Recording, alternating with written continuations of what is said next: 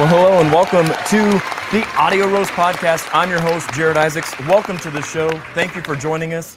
Uh, Joshua, let's go ahead and get started.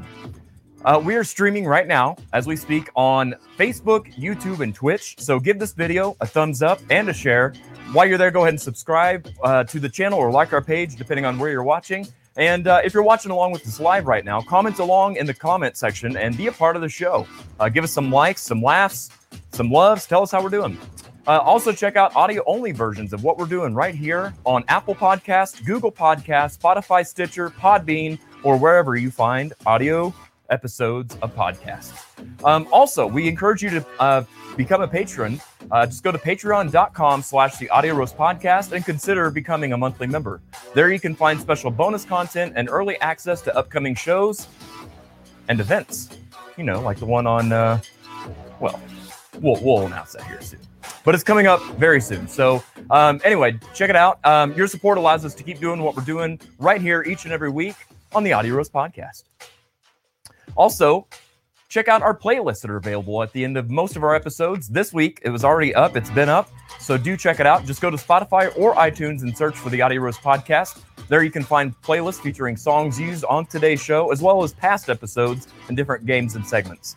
Um, also, you can check out audioroast.com. This is your official one stop shop for everything Audio Roast related playlists, merch, ways to support us, past audio and video episodes, as well as links to all of our awesome sponsors. So, to recap, uh, last week we did famous duets where we had Terry Graves and Justin Moreland here on the show with us. And what a fun, fun show that was. I really enjoyed last week. We had two great guests. It was so good to sit down and get to know them and uh, have a conversation outside of a bar. Man, it was nice. Um, so that's what we did last week. Next week, we're also doing something a little bit different. We're going to do our very first Motown episode. We're going to have Cody Schmidt uh, from some some band I've never heard of, Death May something, Death May Die, Death May Live, I don't know. Uh, and also, Jonathan Keeney from the Detectives will be joining us for Motown Hits next week. But today, this week, right now, we are here for some Dio. That's right. This is the 11th anniversary of Dio's passing, and so to honor such a such a day, we are going to do our sixth edition of Classic Album Clash. We are going to be putting Holy Diver against The Last in Line, track by track, and discussing it, trying to decide which is the better of the two albums. And a spoiler alert, it's going to be close. Uh, so now then, let's go ahead and move on to our favorite song. In seven days, I just butchered my own jingle. Uh, so seven songs in seven days, where you guys submit songs, we give them a listen over the last week and a rank because we can. So coming in in the number seven spot, we have um, from Abigail Burbridge. Anybody have a map by Dear Evan Hansen? Uh, a little too musical for me, a little heavy on the musical side of things. Uh, just not my cup of tea. Uh, in the number six spot from CJ Garmo, we've got Devil in a New Dress by Kanye West. Kanye gets up on the top of the list because Kanye.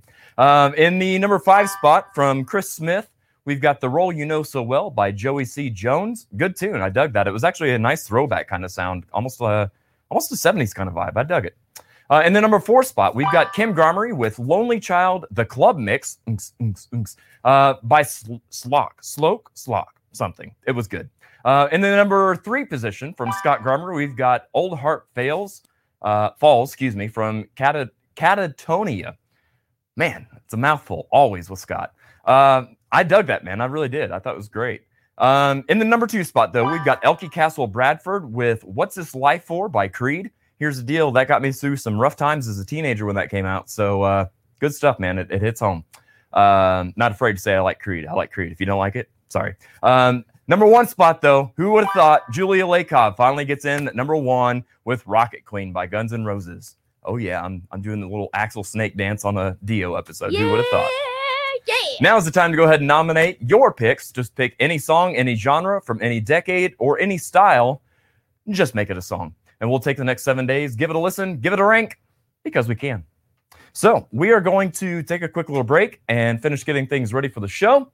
We'll be back in just two minutes. So stick around. We'll be right back.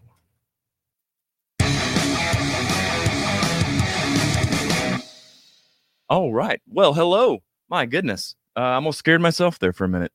Um, so we're going to go ahead and uh, kick the show off. I Jody, if you're watching, I accidentally hit a button and it interrupted. So we're going to replay Jody's new segment uh, here on the show because, I mean, honestly, it deserves to be played twice. How about that? I dug it that much. Um, all right. So, uh, Joshua, let's go ahead and uh, kick things off here.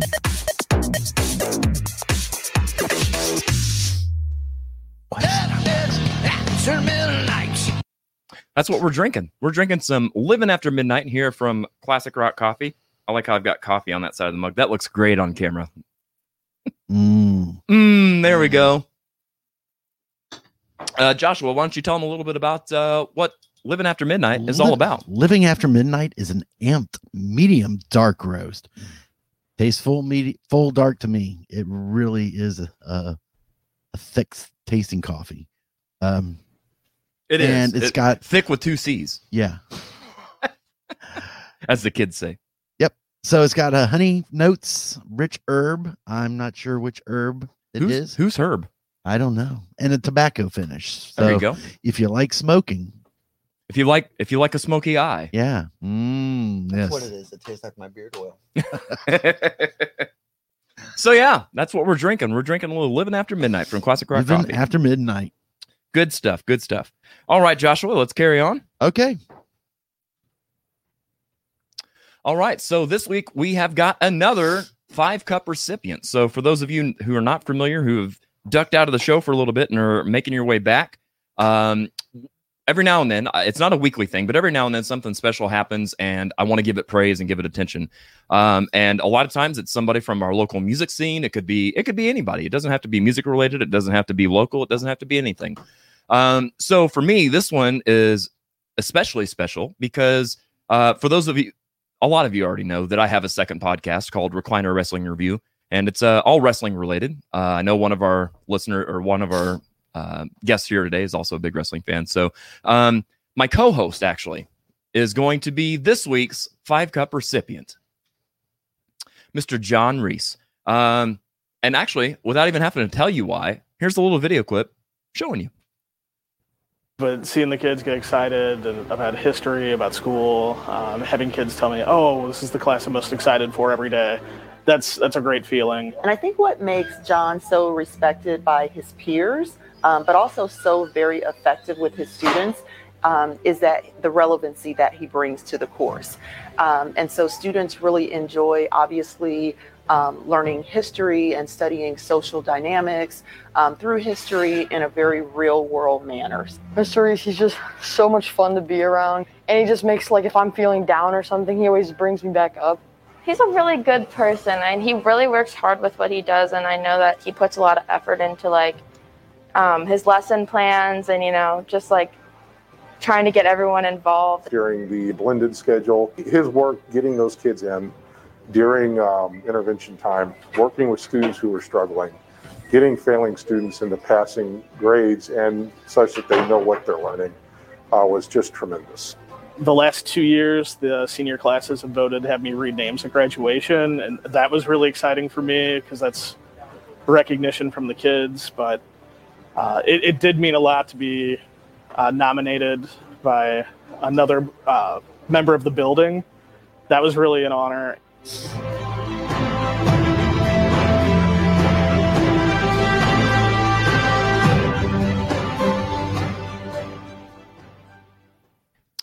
cool is that? So my co-host John is uh, teacher of the year in St. Louis and big old St. Louis during 2020, 2021 COVID, virtual schooling, bring them back. Oh, it's too early, take them back home. All that crap that he navigated, and he did the best. So congratulations to John Reese for getting teacher of the year. Awesome, man. Very proud of you. All right, now then, let us go to the comments. No lettuce. No lettuce. Hold the lettuce. All right. So uh, let's see here. Um, Elkie says shared. Thank you very much. Don't forget sharing is caring. So uh, if you haven't yet, please do share this to your timeline. Uh, Julie says, Jared, you look so metal. Love it. If you think this is metal, you should see me in uh, full face paint for Death May Die. It's a sight to behold. Um, Elkie says, You look awesome, Jared. Well, thank you. Uh, you guys look awesome. You know why? Because you're here. I appreciate it. Uh, let's see here. So uh, Kim Garmery says hashtag seven superstition by Stevie Wonder. Very nice. Dig that song a lot. Uh, Julia says, "Oh yeah, Uh, good stuff. Congratulations, Elke. Um, Julia says, nice. Congratulations, John. Indeed. All right. So it looks like, uh, oh, I missed one. Nope, missed two. Nope, missed three. I don't know how many I missed. What is going on here? Uh, Julia says, my favorite GNR. Actually, that is uh, my top three GNR songs. You happen to throw a dart on the dart dartboard and uh, you nailed it. So good job. Kudos to you. Abigail says, say amen by Panic at the Disco. Um, the Nortons are here. Hello, all the Nortons and the Norton tribe. Julia says, hashtag party set. I'm sorry, party hard by Andrew WK. Dig it. Good song. Um, well done, John. Kim says, uh, Dan Delaney, never heard of this guy. I uh, wish I had teachers like that in school. Yeah, right. Same. I actually did have one. Uh, my ironically, school, ironically, my uh, For a little while. my most influential um, teacher was also a history teacher. So uh, it's it's really cool. Uh, ha- Elke says uh, hashtag seven Motley Crue girls girls girls. Uh, I know why you're nominating that. You were wearing that shirt last night. I hope that you've had time to change between now and then and your uh, your day drinking adventures. Good stuff, Elke. Thank you for that. Um, all right. Uh, we need uh, what? Three more? Three more, yeah. Bring it on, people. We've got like 20 people watching. So if you haven't yet, or if And you've like- never done it before, Unlike some podcasts, Right. we'll actually listen we'll give it a listen and we'll actually give it a rank and we'll actually follow up with you and let you know how you did just for funsies. So, yeah, use the hashtag seven. Give us a song, any song, any genre, any style, any decade, any artist, any band. Just make it a song. Okay. Okay. Now, then, uh, while you guys are submitting that, let's go ahead and uh, meet today's guest. So, our first guest, uh, you might know him from Hessian Crucible, from Shadow Grove. He's been in a lot of fun projects over the years. Uh, let's go ahead and welcome at this time, Archangel. There we go. I see you. How's it going, man? How's everybody doing? Doing great. Thank you so much for being here, man. Yeah, my pleasure. I'm I'm super excited for this. Uh, so little a little quick speaking of history, history lesson. So um, this is episode 50. Next week is our one year anniversary of doing the show, and uh, this is our from well, I almost said our first, but it's actually not. Uh, this is our first metal classic album clash. I almost said this is our first metal episode, but that's not true. Um, so I'm excited to finally bring some metal into the classic album clash um, format. So thank you so much for being here, man. I'm excited to to get to hear your take on some of this Dio action. Thanks for having all right. me. Glad to be here, man. Awesome. Um, our next guest, you know probably from Face the Wheel. Let's give it up at this time for Mr. Dan Delaney. Well, what's up, Dan? Dan the man. What's up, Jared? How you doing, my friend? I'm all right. How you doing? Doing well, doing well.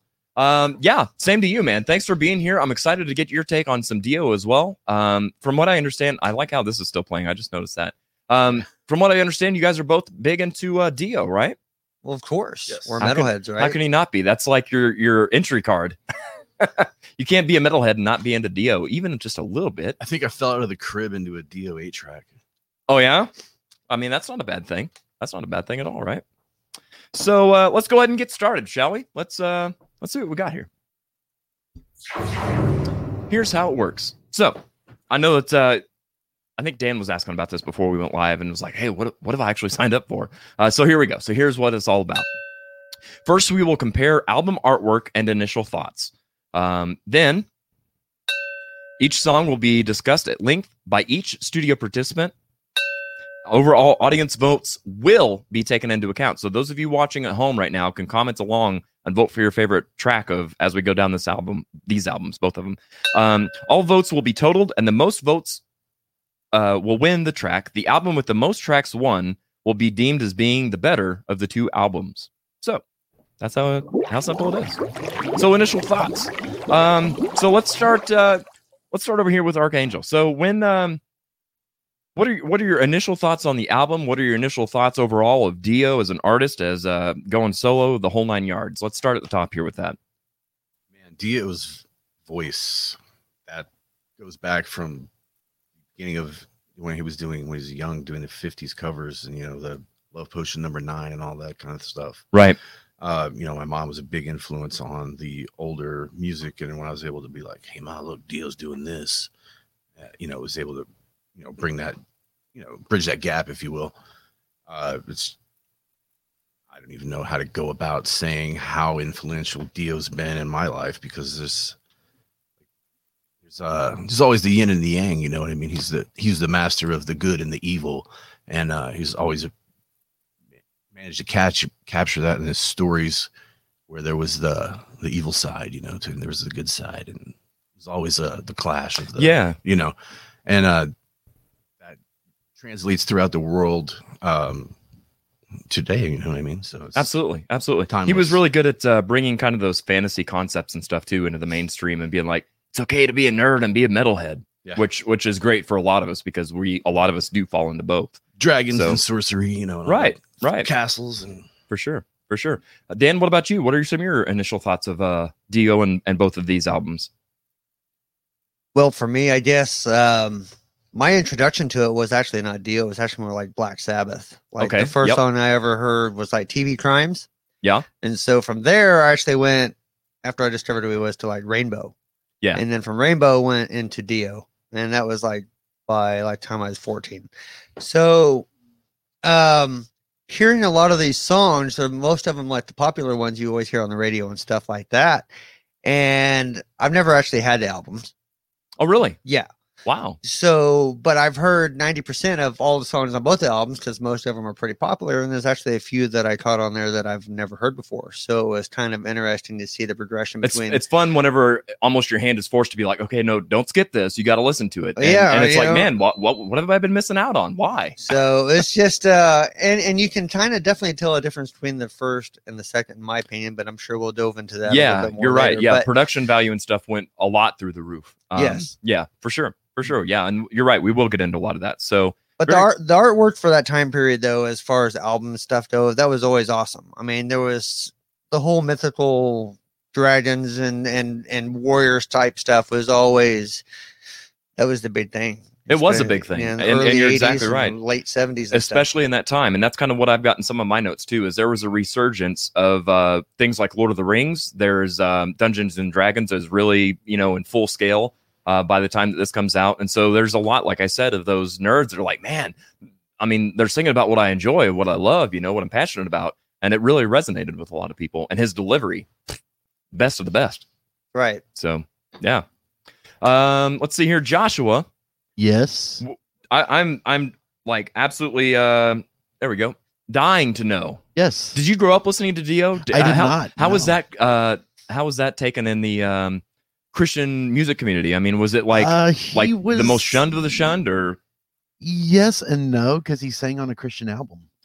He There you go. sang on Kerry Livgren's first solo album, Seeds of Change, which uh, he sang two songs off it, uh, Mask of the Great Deceiver and Live for the King.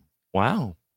So- News to me. I Kerry, didn't even Kerry know that. That's Livgren got awesome. a, Kerry Livgren, the guitarist and, and primary songwriter of Kansas, Gotcha. I had become a Christian and did a solo album. I'll be damned. Uh, and he liked Dio's voice. Didn't know Didn't know Dio anything was about him. doing Dio at the time. He just knew him Right. from Elf, and um, people were like, "You realize who this guy is, right?"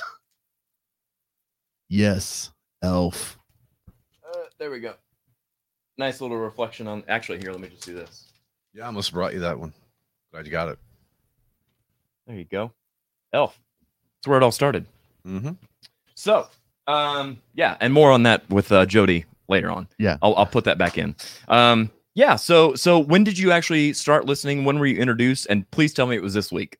No, Okay, good. no, no, no. Uh, I had gotten the Seeds of Change album and just realized how awesome his voice was, and so Yeah. I I started listening to him probably in the '90s. okay. So, '90s. I'm trying to think here. What Yeah. albums did you did you start with? no, albums from just the '90s, you or know you just what discovered them and listening when I. I would know who he was when I would hear him hear him on the radio. Gotcha. So um, I, I never really sought it out, back in the but sleeve. It ain't working. you know he's just got an awesome voice and he's iconic, and I think a lot of people have patterned their vocal style big time after him. big him. time yeah i would agree with that um i want to uh before we keep going let's uh jump over here back to the comments jeannie says uh dan's mom is watching have you heard of face the wheel never yes i have fantastic group fantastic guys um scott garmery says hashtag seven crimson crown by swallow the sun Julia says, multitasking again tonight. Man, you've been a busy little bee. Uh, my School of Rock kids are putting on a killer show. and they're currently kicking the hell out of Jane's Addiction. Stop. Nice. Very good, man. That's that's a great one. Um, Robert Crook says, yes, Metal Jared. That's right. That's that's uh that's where the heart is, man. Uh, we still need one more song. all right. Uh. Christy Pressler says hashtag seven death by rock and roll by Pretty Reckless. That's not the one. Oh, that's not the one. No, we got We- one. We need one more. So we're up to six. I already got that. Yeah. Okay, so we need one more song. Uh, um, uh, drink. Milky Uh. says. yes, I agree. In fact, I will. All so right. is that the smoky eye? you got That's a little on? bit of the Cheers. Smoky eye. Cheers, my friend. Cheers, all of you fine gentlemen. Already almost refill time. All right, now then, uh, let's go ahead and uh, talk about some artwork, shall we? All right, so, uh, oops, I hit the, uh, there we go. Uh, try one more. Okay. There we go. All right, so there's the Dio Holy Diver album cover. Um, uh, real quick, while we're talking this, I'll go ahead and do a little rundown of uh, both albums too. So, Holy Diver was released May 25th of 1983. It was certified gold in the U.S. on September 12th of 1984 and platinum on March 21st of 1989. This cover art was by Randy Barrett, uh, or Beret, excuse me. Features uh, the band's mascot Murray uh, spinning chains around waves, where a man with a priest or a minister's collar and chains is floating. Dio was quick to argue that appearances are misleading and that it could also just as easily be a priest killing a devil, wanting people not to judge a book by its cover. Um, the um, let's see, here, IG IGN listed it number eight of the top 25 metal albums in 2017, and Rolling Stone ranked it number 16 on the 100 greatest metal albums of all time list. So, uh, our next album, Yeah. The Last in Line, released July 2nd, 1984. Dio's second studio album. Uh, it's the first album to feature um, Rough Cutt's keyboardist, Claude Schnell. It became the band's highest charting album in both the UK and the US, reaching number 4 and 23, respectively. In 2005, The Last in Line was ranked at number 372 in Hard Rock Magazine's book of the 500 greatest rock and metal albums of all time. Now then, um, gentlemen, what do we think of the covers of the uh, album art and stuff? Because I mean, imagine yourself in the early '80s flipping through albums at the record store, and you come across this. What are your What are your thoughts on this album artwork? Well, when you flipping through and you come across the last in line and uh, Eddie's, or uh, excuse me, Murray is just up there, and you know it's whoa, that's something right there. Right, it's eye catching. Yeah, You're like, what the, f- what is that? I don't know if you can curse on the show. I'm yeah. We try not to. There so- you go.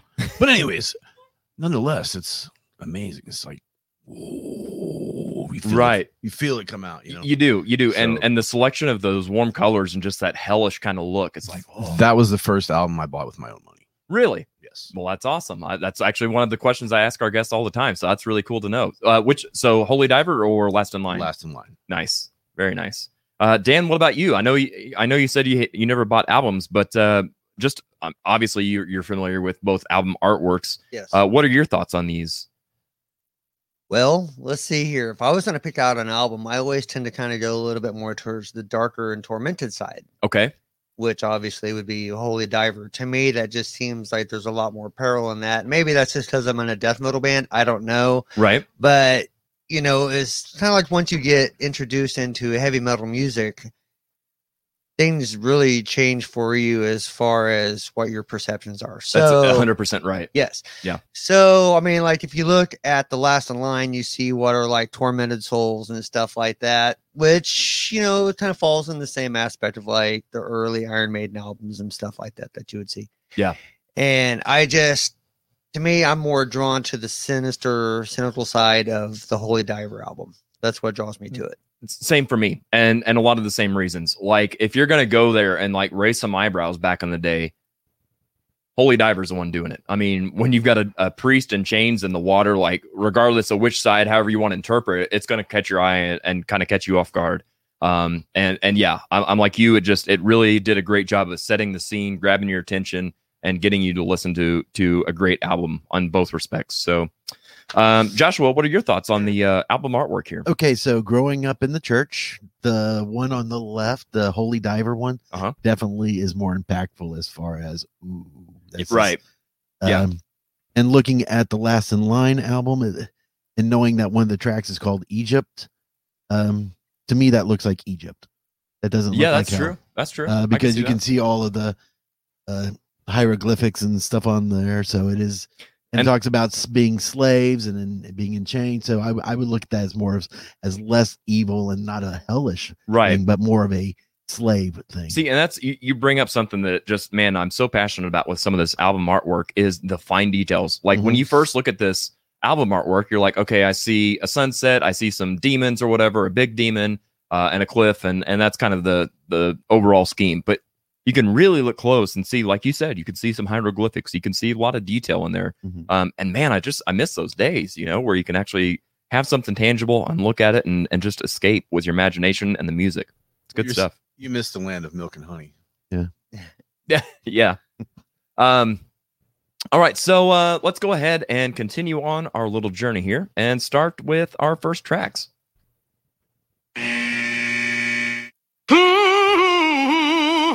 So we've got Stand Up and Shout versus We Rock.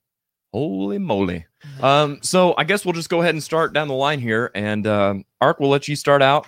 Um, and if you want to give us some some of any idea, any thoughts or uh, notes that you've got on either of these tracks, and then what your vote is for the better of the two songs.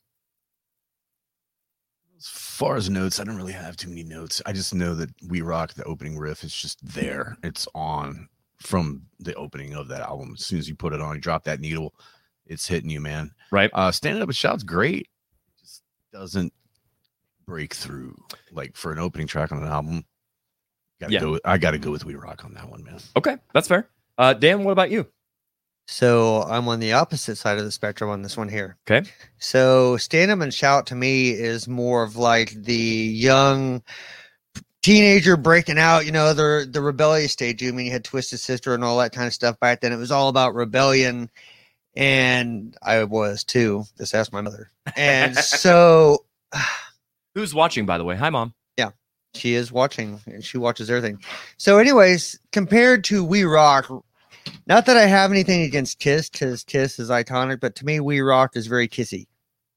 Uh, yeah, You know, and Yep. that's and that's just how I perceive it. So to me, it's a little bit not as edgy. Right. And it's a little bit more commercialized than stand up and shout, which was to me a little bit more impactful. yeah.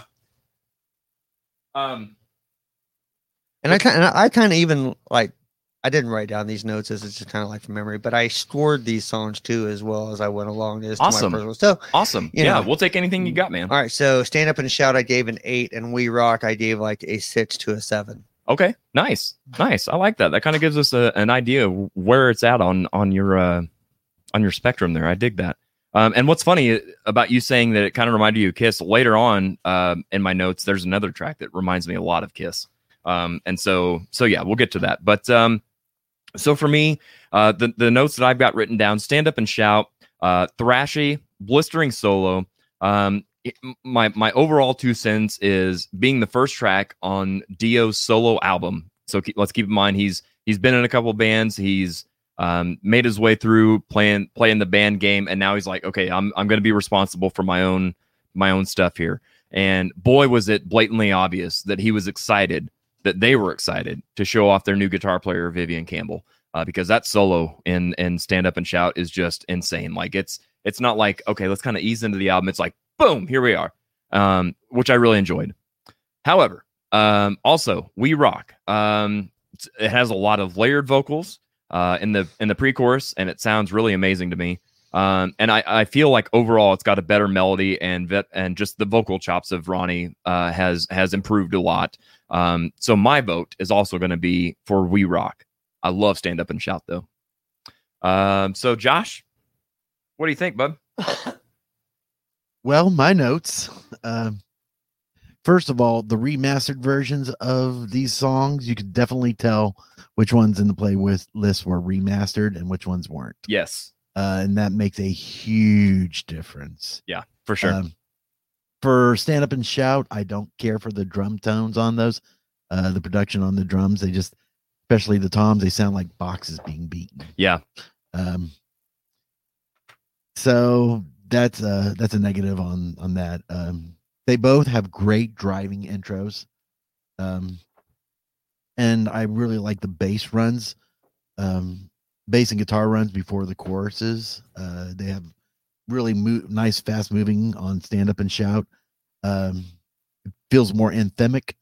Um, and stand up and shout is more well known. I feel uh, it's in the movie Rockstar. Right. Yeah. Different different stand up and shout. Nope.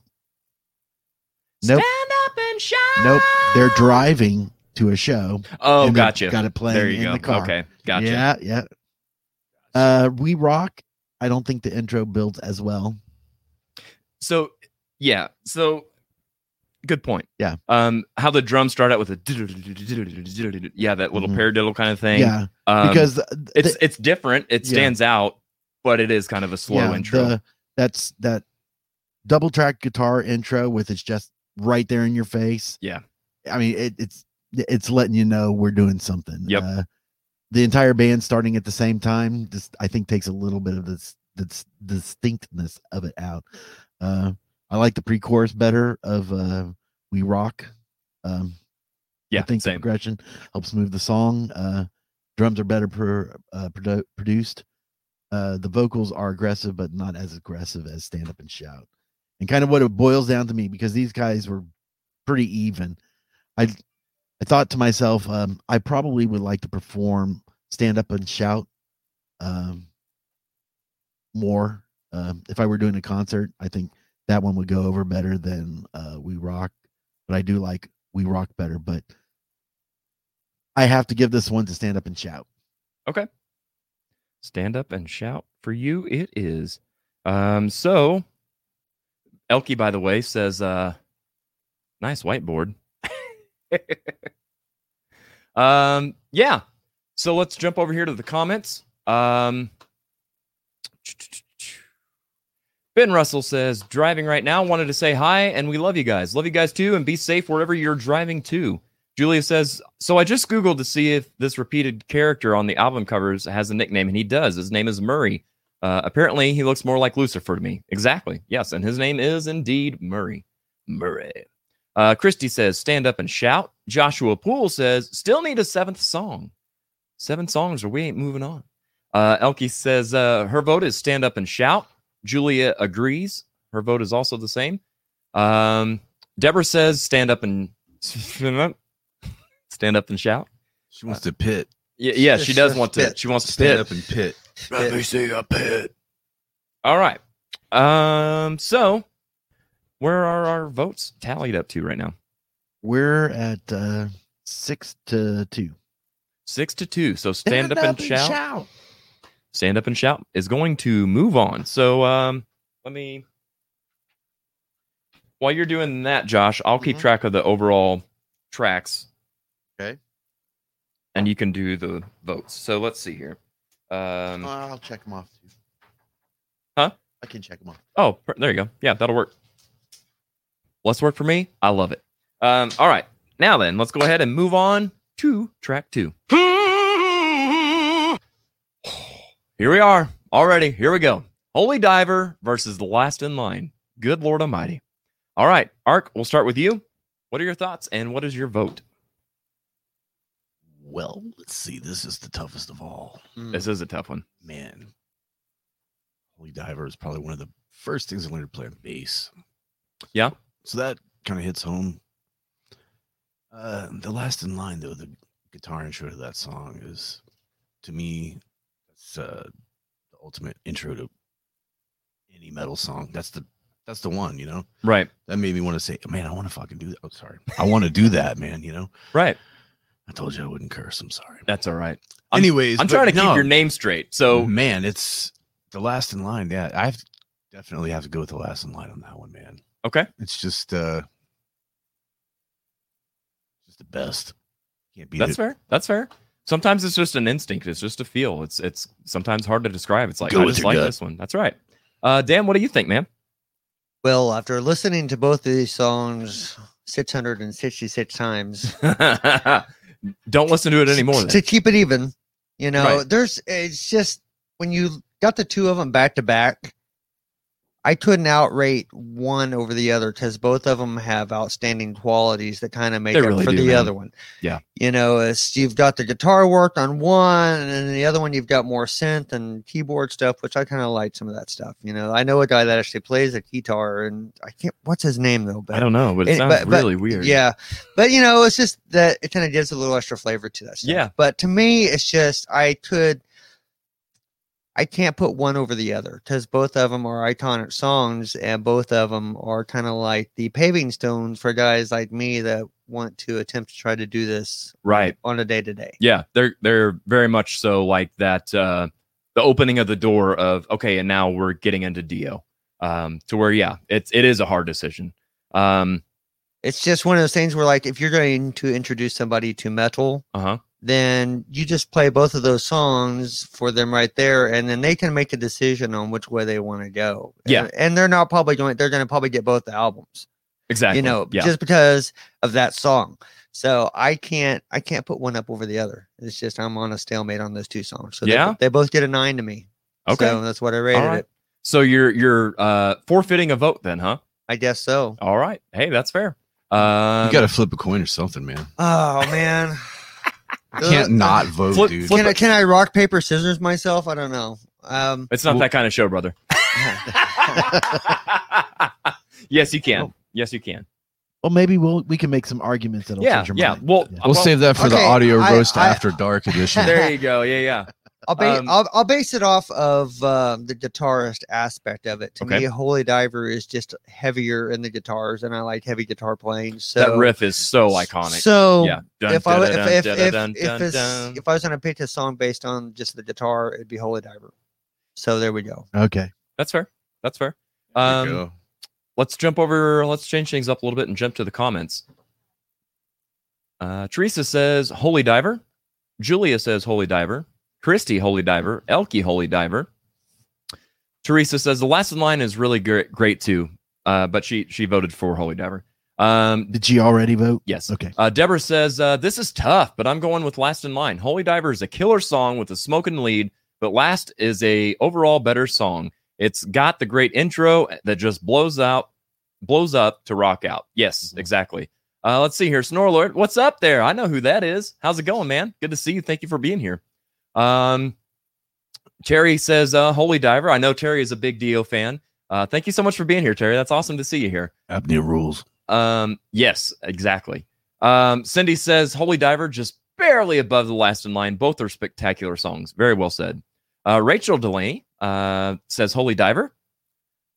Deborah says, nice guy liner, Jared. Well, thank you very much. A little smoky up in here.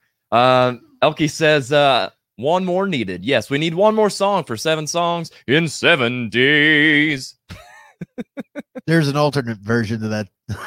but There may or may not be. maybe. Uh, all right. Uh, Steve Allington's here with us. He says, "Hey, watching uh YouTube and Facebook. Nice. Hey, I like it. Give us the views, all the views. We love it. He's Um, he's but- everywhere in the United States. But more, right? Exactly. But more importantly, give us your votes. Uh, Steve, what do you what do you think? Okay, there we go. Right there, Holy Diver. Um, so uh, we'll go to Josh. Josh, what do you think? Holy Diver versus Last in Line. Well, you know, there's iconic, um, the iconic riff of Holy Diver. Yeah. Uh, but there are some cheesy lyrics in it. Yeah, Jump, jump, that's jump Dio. on the tiger. Yep, yep, for sure.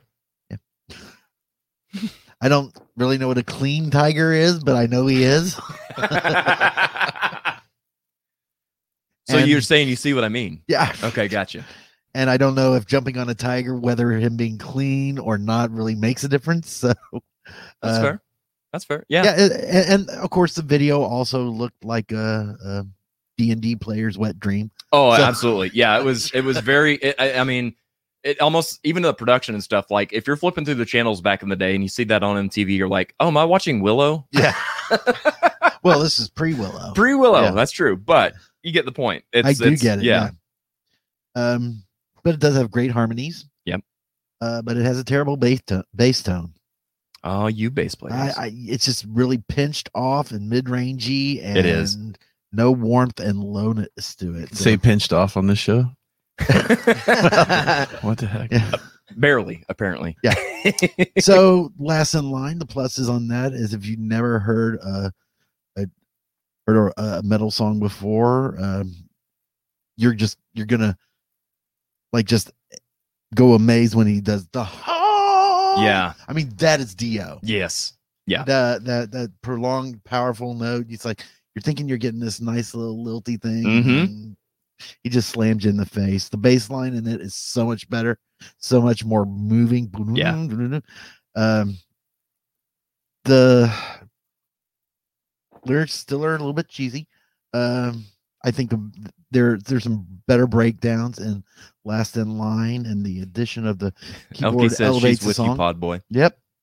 Uh, so I'm gonna go with Last in Line. I just think it's a, it's it's better arranged. Yeah. Now arrangement, I, I definitely agree. That's um, and again, that's kind of what we are talking about and touched on at the, at the top of this is this is where some of that production value is Right. like, oh, we should take this part and do this. It's not necessarily just like, oh, we should use this microphone placement and we should do this and use this tone. It's it's about structures of songs and Right. stuff. And where to place a chord and when to put a keyboard in and when not to put a keyboard in. right And, And where there, to give there was a lot more full thought. throttle Yeah. keyboard. And and and these songs I have had to nitpick on these two Same. because they are both great songs. They're both iconic. Yep, absolutely So- true. Um, so for me, obviously, I've covered both. Uh, Holy Diver we did in Sunset Strip, and uh, even back in the Rat Poison days. For those of you watching it, remember those crazy adventures. Um, and then Last in Line, as soon as uh, Dio passed away, um, my band Death May Die started covering Last in Line, and we also had this exact hard decision: like, which do we cover? Which do we cover? Um, us being a more progressive band, we decided to go with Last in Line. But instead of doing the same bridge part, we took the bridge from Holy Diver and inserted it in Last in Line to kind of do a quick little medley, and which works out perfectly. Um, and and being a singer myself, my gosh, so it is hard. It's a hard, hard decision. Um, so I'll read my notes first, and it says, um, I will say Holy Diver. So we've got a minute and 20 seconds of wind and eerie atmospheric keyboards. A minute and 20 seconds. But not on the radio edit. No, They of don't do course that. not. So Of course not. Um, the the riff is killer. It's absolutely a legendary solo. It's a great song. Um, it's when you think Dio, immediately you think Holy Diver. Uh, and there's a lot of weight to that. Um, Last in Line, to me, the dynamics are uh, so great on this track. There's so much power. This this track really uh, packs a punch. Uh, vocal perfection, the power, the vibrato, the tone. Overall, I feel like it's just a more mature track, a more um, refined um, and polished track. And even with with uh, Dio's vocals himself, um, my vote is the last in line. Yep. Um, a lot of what you said, Joshua, is um, on repeat for me. The build up, the dynamics of um, we're a ship without storm, you know, and all this really warm and just kind of pulsing, bring you in, and then home becomes very formulaic. I won't say very formulaic. They they follow it up in in Last in Line album later on in in the track listing, and we'll get into that. Um, but it was like, oh, that works. I said that backwards. Sorry, in in Holy Diver. Um, but it works, and it's it's very. This is that Dio sound. Like it's it's this. It's the juxtaposition of he's got that really soft, sultry power kind of thing, and then mix it with like actual power and and full out voicing, and uh, great stuff. Um, Last in Line is my vote. Uh, Deborah Klein says hashtag seven cash machine by the Oliver Tree. Uh, she said that's her son's pick. Very cool. Uh, what is your son's name so we can shout him out? Um, Steve says, uh, how about Stargazer by Rainbow? That is one of my favorite Dio songs. That is a great song. Uh, but it's not on these. it is not on either Holy Diver or Last in Line, however. Um, my old band, we used to do um, what what was that song that we did? Um, it wasn't We Rock. I'll think of it. I'll think of it before the show's over. Um, yeah, it's hard to go wrong with Dio, man. Um, all right, so uh, where are we at on votes? We're at like nine to four. Nine to four. Yeah. Wow. Yeah, and it is um Holy Holy Diver. Diver. Hey man, it's honestly um it's also the I'm bigger not mad at it. What's that? I'm not mad at it. I'm not No. I'm not mad at anything that comes from this episode. This is a win-win.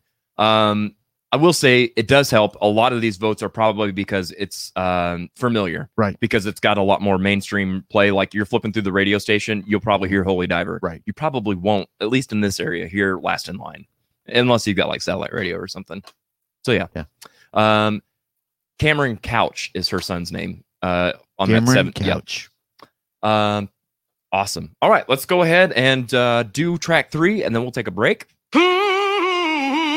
Yeah, yeah. All right. Gypsy versus Breathless. Um, whoops. Uh, Elkie says Holy Diver wins. That's right. Yes, it does. Um, hail sickos. What's up, Joel? Thanks for joining us, my friend. Good to see you. Um, all right. So Gypsy versus Breathless. Ark, what do you think? Gypsy or Breathless? One word. Gypsy. One word. Yes, that is correct. Gypsy, huh? So so why Gypsy over Breathless? That's where that's where the tide shifts for me. Uh, that's where um, the meat of the album begins. It's where the whole it opens to be the abyss opens. If you know, right. Yeah, yeah. You know, it's and like, here we uh, are. Yeah, we've kind of established this is our sound. This is what we are. Here, here we are. Yeah, that song. The as you were talking about arrangements earlier, that Uh-huh. the arrangement of that song, it it has the perfect build to me. It just it's there. It's full all the way through. There's the solos rip. It's it beats the shit out of Breathless. Sorry. Yeah, Dang. yeah. You don't have to put a swear jar up That's here or right. something, yeah, Jared. I'm yeah, sorry. Dang man. it. We, we sure should have. That's all right. No big deal, man. Hope you're not Uh, getting fined for these. Ah, it's all right. We'll just take it out of your paycheck. Uh, Fair enough. Fair um, enough. fair. So so Gypsy. Yeah. Um, Dan, what do you think? What are your thoughts on Gypsy and Breathless? Well, so far, I've been opposite of everything that he has to say. Yeah. Based on the albums. Yeah. So That's why I went first. Don't worry, we're gonna change it up on the next on the next round. So That's that's that's kind of cool. So, to be honest with you, I can't remember exactly why I put these store ratings on here. okay. but I picked. But I I kind of love that too, though, yeah, because it, it's like you're in the spur of the moment, you're in the album, you're in that zone. mhm. What are you feeling right then and there? So that's cool. That's all right. To be honest with you, I hadn't heard either one of those songs that Mhm. much in my life. Yep. Same. th- thanks to the radio. So I slightly picked Breathless over Gypsy, but not by much, by just one point. So there was just a lot more dynamics I felt to Breathless, and I don't know if it was in the, the lyrics or if it was just the overall production of the entire song to me. Okay. Because you know there are certain aspects I do like keyboards, I do like you know dynamics and theatricals and stuff like that, and a lot of the music I listen to. Right. So to me, it was just for this album, and I'm not going to say that about a whole lot of the songs on the Last Line album. Sorry, guys, but to me, this song was just a little bit more uh, in my ballpark than Gypsy was Yeah. overall. So Yeah. yeah, that's Very what I got. Very cool. Um, Joshua, what do you think? So these are probably the one of my two least favorites songs. Um, Before you go, Mhm. this is the one that I haven't made a decision. that I'm like, I Have can't. not? I'm just gonna wait. And, okay, well here's here's what my thoughts were. Okay. Gyps. Okay, two on both of them. I said that the the solos throw everything in it, and they shred, and they don't add anything to the song.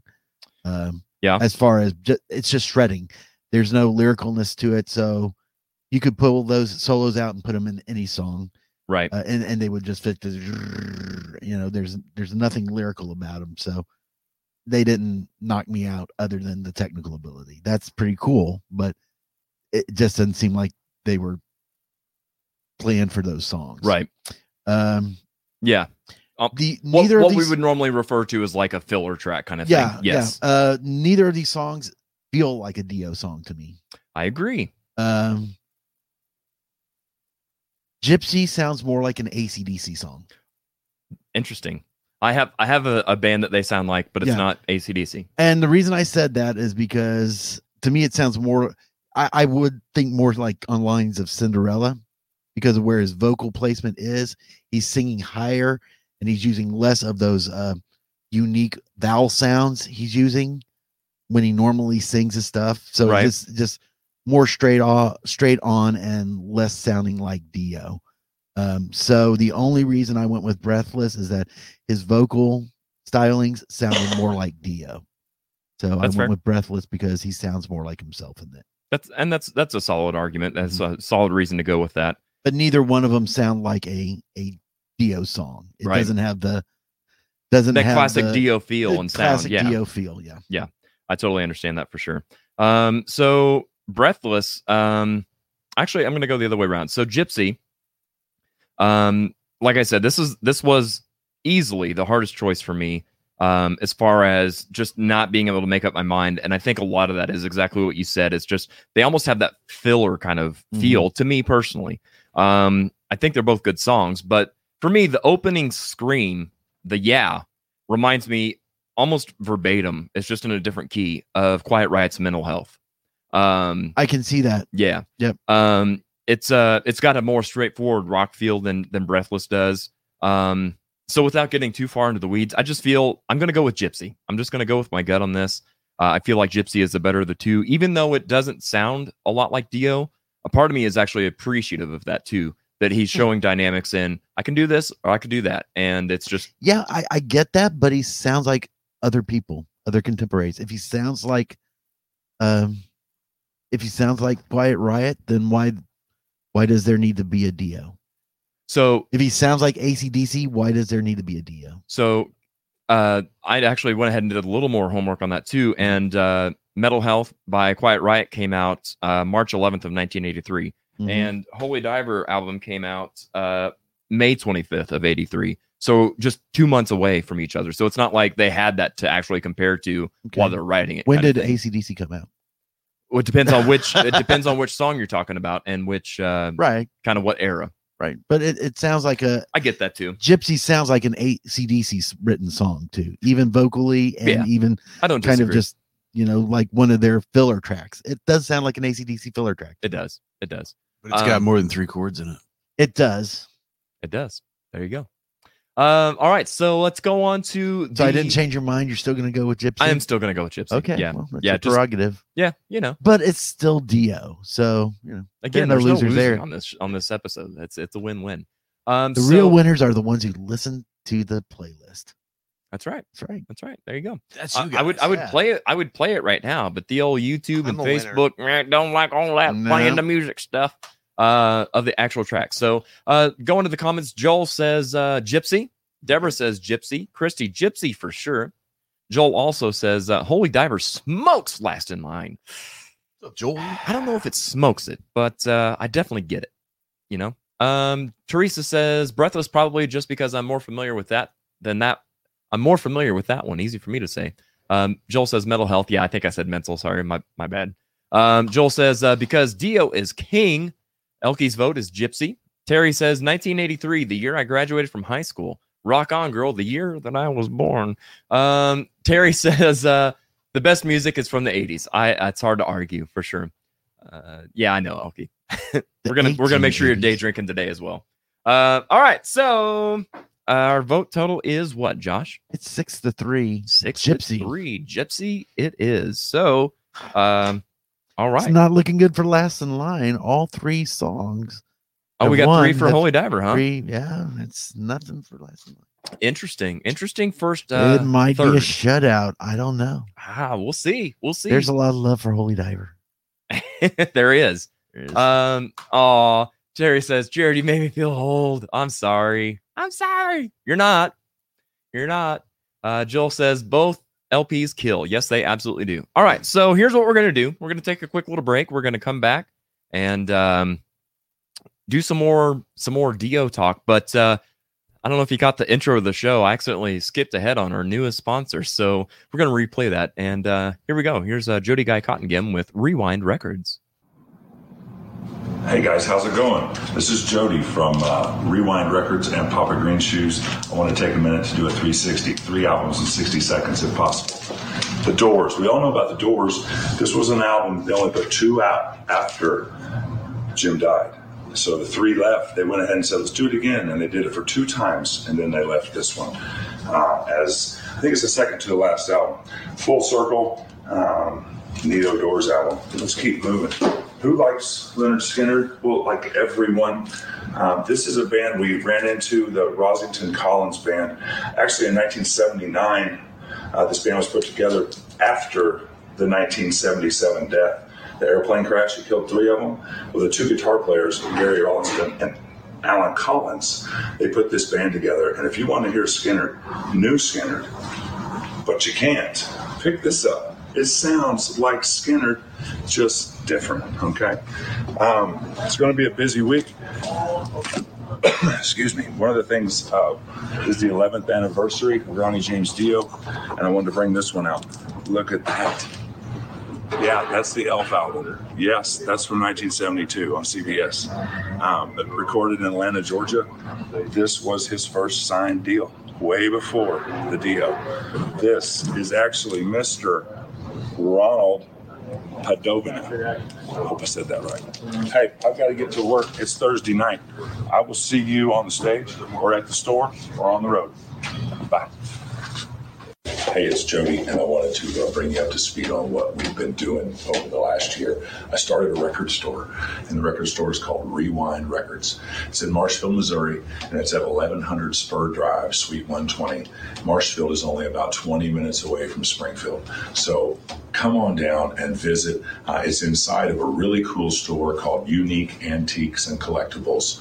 Come down, it's kind of Monday through Saturday, about 10 to 6. Uh, give me a call, hit me a direct message, however you want. But we have entered that vinyl album record game, and we have a new store, and it's called Rewind Records. See you soon.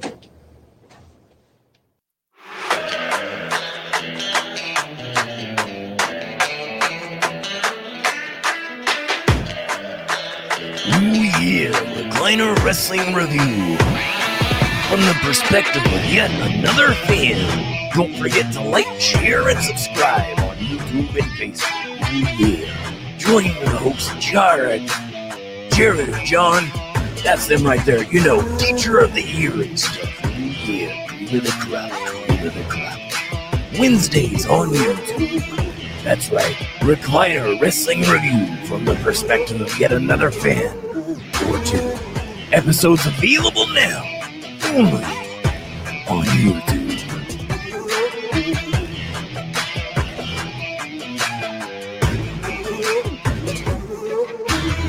Hey Springfield, Robert and Cheryl Crook here.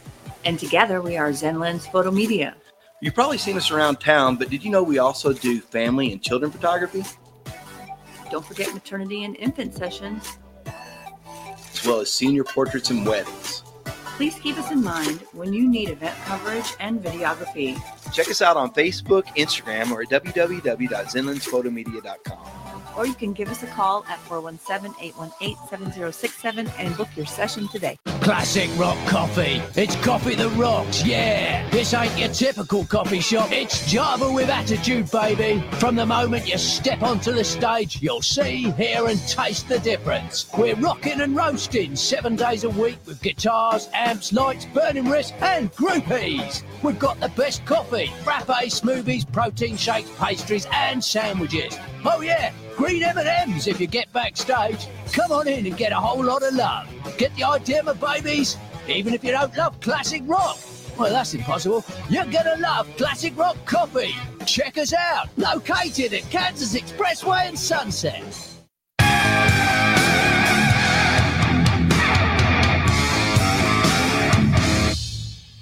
All right. Welcome back. Welcome back. That's right. So uh, over here in the comments, uh, I want to catch up here. It says, um, okay, says, want to see Jody. Yes, Jody's killing it out there in Marshfield. Uh, got a new record store. So uh, welcome, Jody, to being a official sponsor of the Audio Roast podcast and being on board with Team Tarp. Love it. I'm gonna have to go out there because Dude, I he like said it's some vinyl. He he was he was absolutely just so excited and talking my ear off about it and got me to like, man, I'm I'm the same. I just want to go out Yeah. there. And he's like, dude, it's it's a lot. It's gonna be overwhelming. I'm like, all right, we'll make a day of it. So uh so go check it out, man. Out in Marshfield. It's just a short drive away and uh, totally worth it. He he was telling me about all these albums that he's got.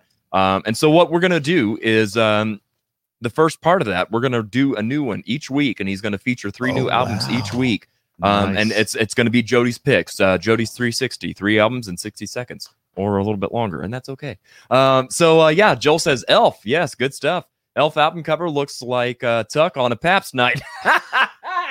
You're not wrong. You are not wrong. Holy cow. Yeah. The old homeless tuck himself. uh, Kim Hart says that Doors album cover looks like uh, Salvador Dali inspired. Very cool. Yes, absolutely. Uh, Joel says, "Wow, record store in my town." That's right, Joel. Go hit him up. Uh, Rewind Records is the name of it. Uh, cool story. Yeah, absolutely. And I'm excited for Jody. I think Jody uh, has been kind of antsy to get into a new venture, and so that's what he's been up to. Uh, Jody is just cool. He absolutely is, man. He's he is good, good people. Teresa says, "Right on, Jody. Congrats on your store, and uh, congrats from Elkie and Lena as well." Um, Lena, thanks for joining us. Good to see you. Steve says, "Hey, I have an idea for a future show. Want to hear it?" Yes, sir. I do. Um, all right, so let's go ahead and take a couple minutes and get to know Mr. Archangel. Um, there we go. How's it going, man? Are you enjoying yourself so far? Hey, man, it's great. You're a great host. I'm I'm mediocre-ish. Yeah, not bad. but I enjoy it. I have fun. It's real rock Don't get star lost like in here, his man. I like eyes. What's that? Don't get lost in his eyes. Yes, don't get lost in my eyes. See, that's why I wear these glasses so you can't get lost. In Yeah, my there you go. Yeah. Yes, I, I might turn into stone or some such. Um, so oh, I was supposed to have my notes ready. I knew I was supposed to be doing something during that commercial Mm. break.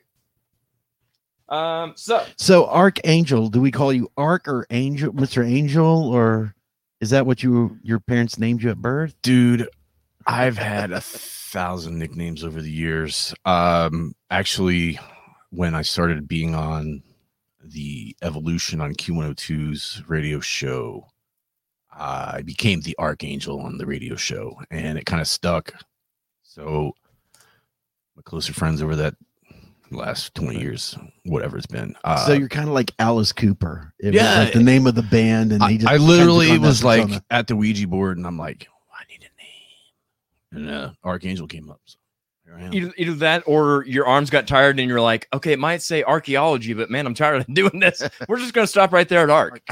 I don't spell very well, anyways. Hey, that's fair. That's fair. Uh, me neither. Just ask Dan. um, I'd like to buy a vowel, please. No. All right. So um, here's the deal. We've got a uh, a riveting opening question for you that we ask everybody on the show.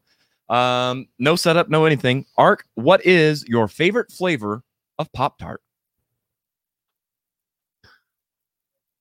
Well, it's the s'mores, dude. Oh, a do it for s'mores guy. Nice. The s'mores because you can freeze them. And it's like ice cream. I've only heard of this freezing Pop Tarts one other time. Here's my question, and I'm glad because somebody in the comments one time said something about this. Why? What is the advantage to freezing it? Because they're like indestructible. They're It's science, dude. apocalyptically acceptable. said it's like It's ice science. cream. It changes the changes everything.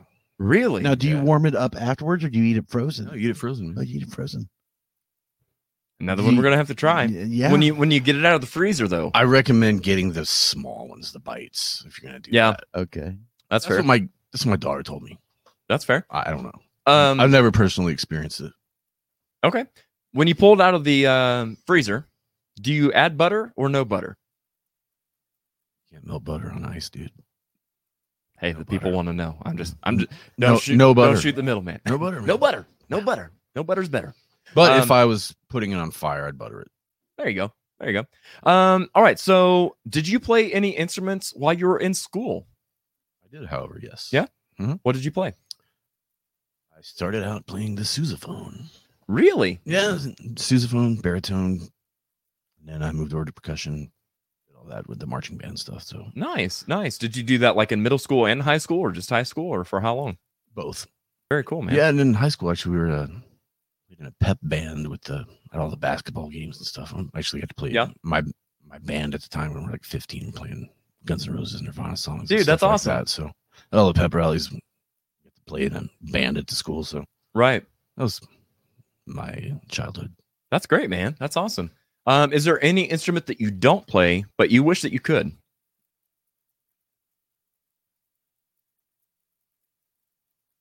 Strangely enough, the oboe. Really? Yeah. That's really cool, man. it's man. just bizarre. and it's Exactly, yeah. Weird. So so it's why got not? some cool tunes. Yeah. Yeah. Yeah. I and as that. long as you're playing it by yourself and not with another oboe, they sound really good. Sure. Um, more than one oboe sounds terrible because their their pitches are so much dependent on the embouchure, which Yeah, is your that- mouth shape. There's really no way to tune it. Yeah, Yeah. it's You just gotta fair. hope you're close. double reeded instruments are very difficult There to keep in tune.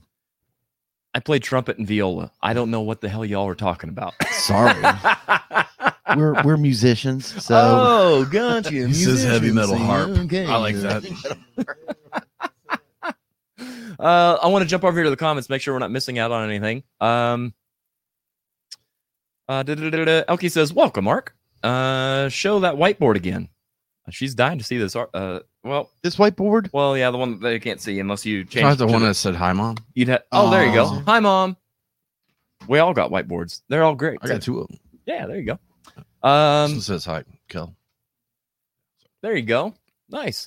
Uh, Steve says, um, bring me on with a couple members of Public Assassin and Joel, and we could talk about Springfield's history of extreme metal. It's going to happen. Do it. Just saying, it's going to happen. Um, I've actually got a really good idea for that, so hold tight on that. Um, Joel says, "Yep, cool idea." Stephanie says, "Finally, finally, a s'mores guy." That's right. There you go. Uh, Steve Stewart, heavy metal harp. There you go. Elkie says, "Hell yeah, us cheerleaders loved our pep bands. Yeah, growing up in high school, uh, pep. So in in orchestra, I played in orchestra and in band, and it was the whole, you know, just the the traditional, boring, you know, okay, sure, yeah. And then it was the pep bands and stuff that was like finally some actual music. so so it definitely uh, pumped things up. Deb says uh, you tune in with you tune with the reed. There you go. Um, yes, Arcs. All right. So um, let's see here. Which way you you've already told us what your first album was. So I'm gonna I'm gonna skip around here a little bit. Um, what was your first concert and who did you go with? Boys. My first concert was the Beach Boys. No kidding. Yeah, I was like seven. My mom took me to Great Adventure in New Jersey, and we uh at the end of you know they have the shows at the end of the day and everything. And Beach Boys were there, and I was checking it out. Seven years old. I'm like, wow, this is pretty. It's it's what I wanted to do from that moment. That's on, cool, you know? man. Yeah, yeah. So you got bit by the bug. That's awesome. Um, if you could, it's so metal. I'm uh, no, no kidding. Whenever I started playing drums, when I was like, I don't know, thirteen or so, um, the Beach Boys are albums that we had around, and that was exactly who I started playing drums to to learn how to play drums. Giddy Up 409, and Oh, yeah. uh, I mean, all, I mean, just straightforward, as simple as it gets with t- two four beats, and uh, great music, man. Good stuff. there you go. Um, so um, let me ask you this. Um, I want to kind of separate the difference between, in my opinion, cover bands and tribute bands. Cover bands to me, um, make it your own, do whatever kind of music style you want, et cetera, et cetera. Whereas a tribute band, let's say, is you're paying tribute to one person. Um, you're trying to be as close to them as you can, if that's if that's your thing. Um, so my question to you is, if you had to be in a tribute band, who, what artist or what band would you want to pay tribute to? It's always a go to the Dimebag, the Pantera, man. There you go. always. Yeah. Um, that should always be a thing. Yeah, I mean it's it's great heavy riffs. It's good stuff, man. You, you know, uh, dude, I saw the Beach Boys in '82. Joel. Sorry, I just. Oh yeah, oh yeah, yeah. Dennis Wilson rules. Yeah, absolutely. Yeah, man. But it, no, uh, f- for real, it's just breaking it out and doing it. You know, Yeah, absolutely. going with it. Absolutely. It's, it's got to be Pantera, man. There you go. Um, and my final question for you is, um, what would you be if you f- had followed your childhood dream? I'd be a WWE superstar. Ooh yeah, dig it. Love it, man. Same. They still owe me money. They Literally, broke my literally same.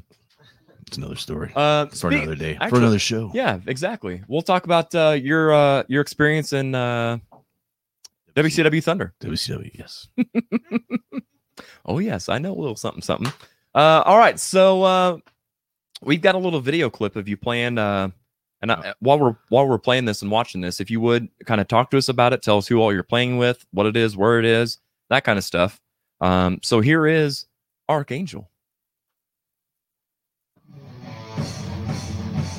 What do we got here? This is oh, it's Hessian Crucible.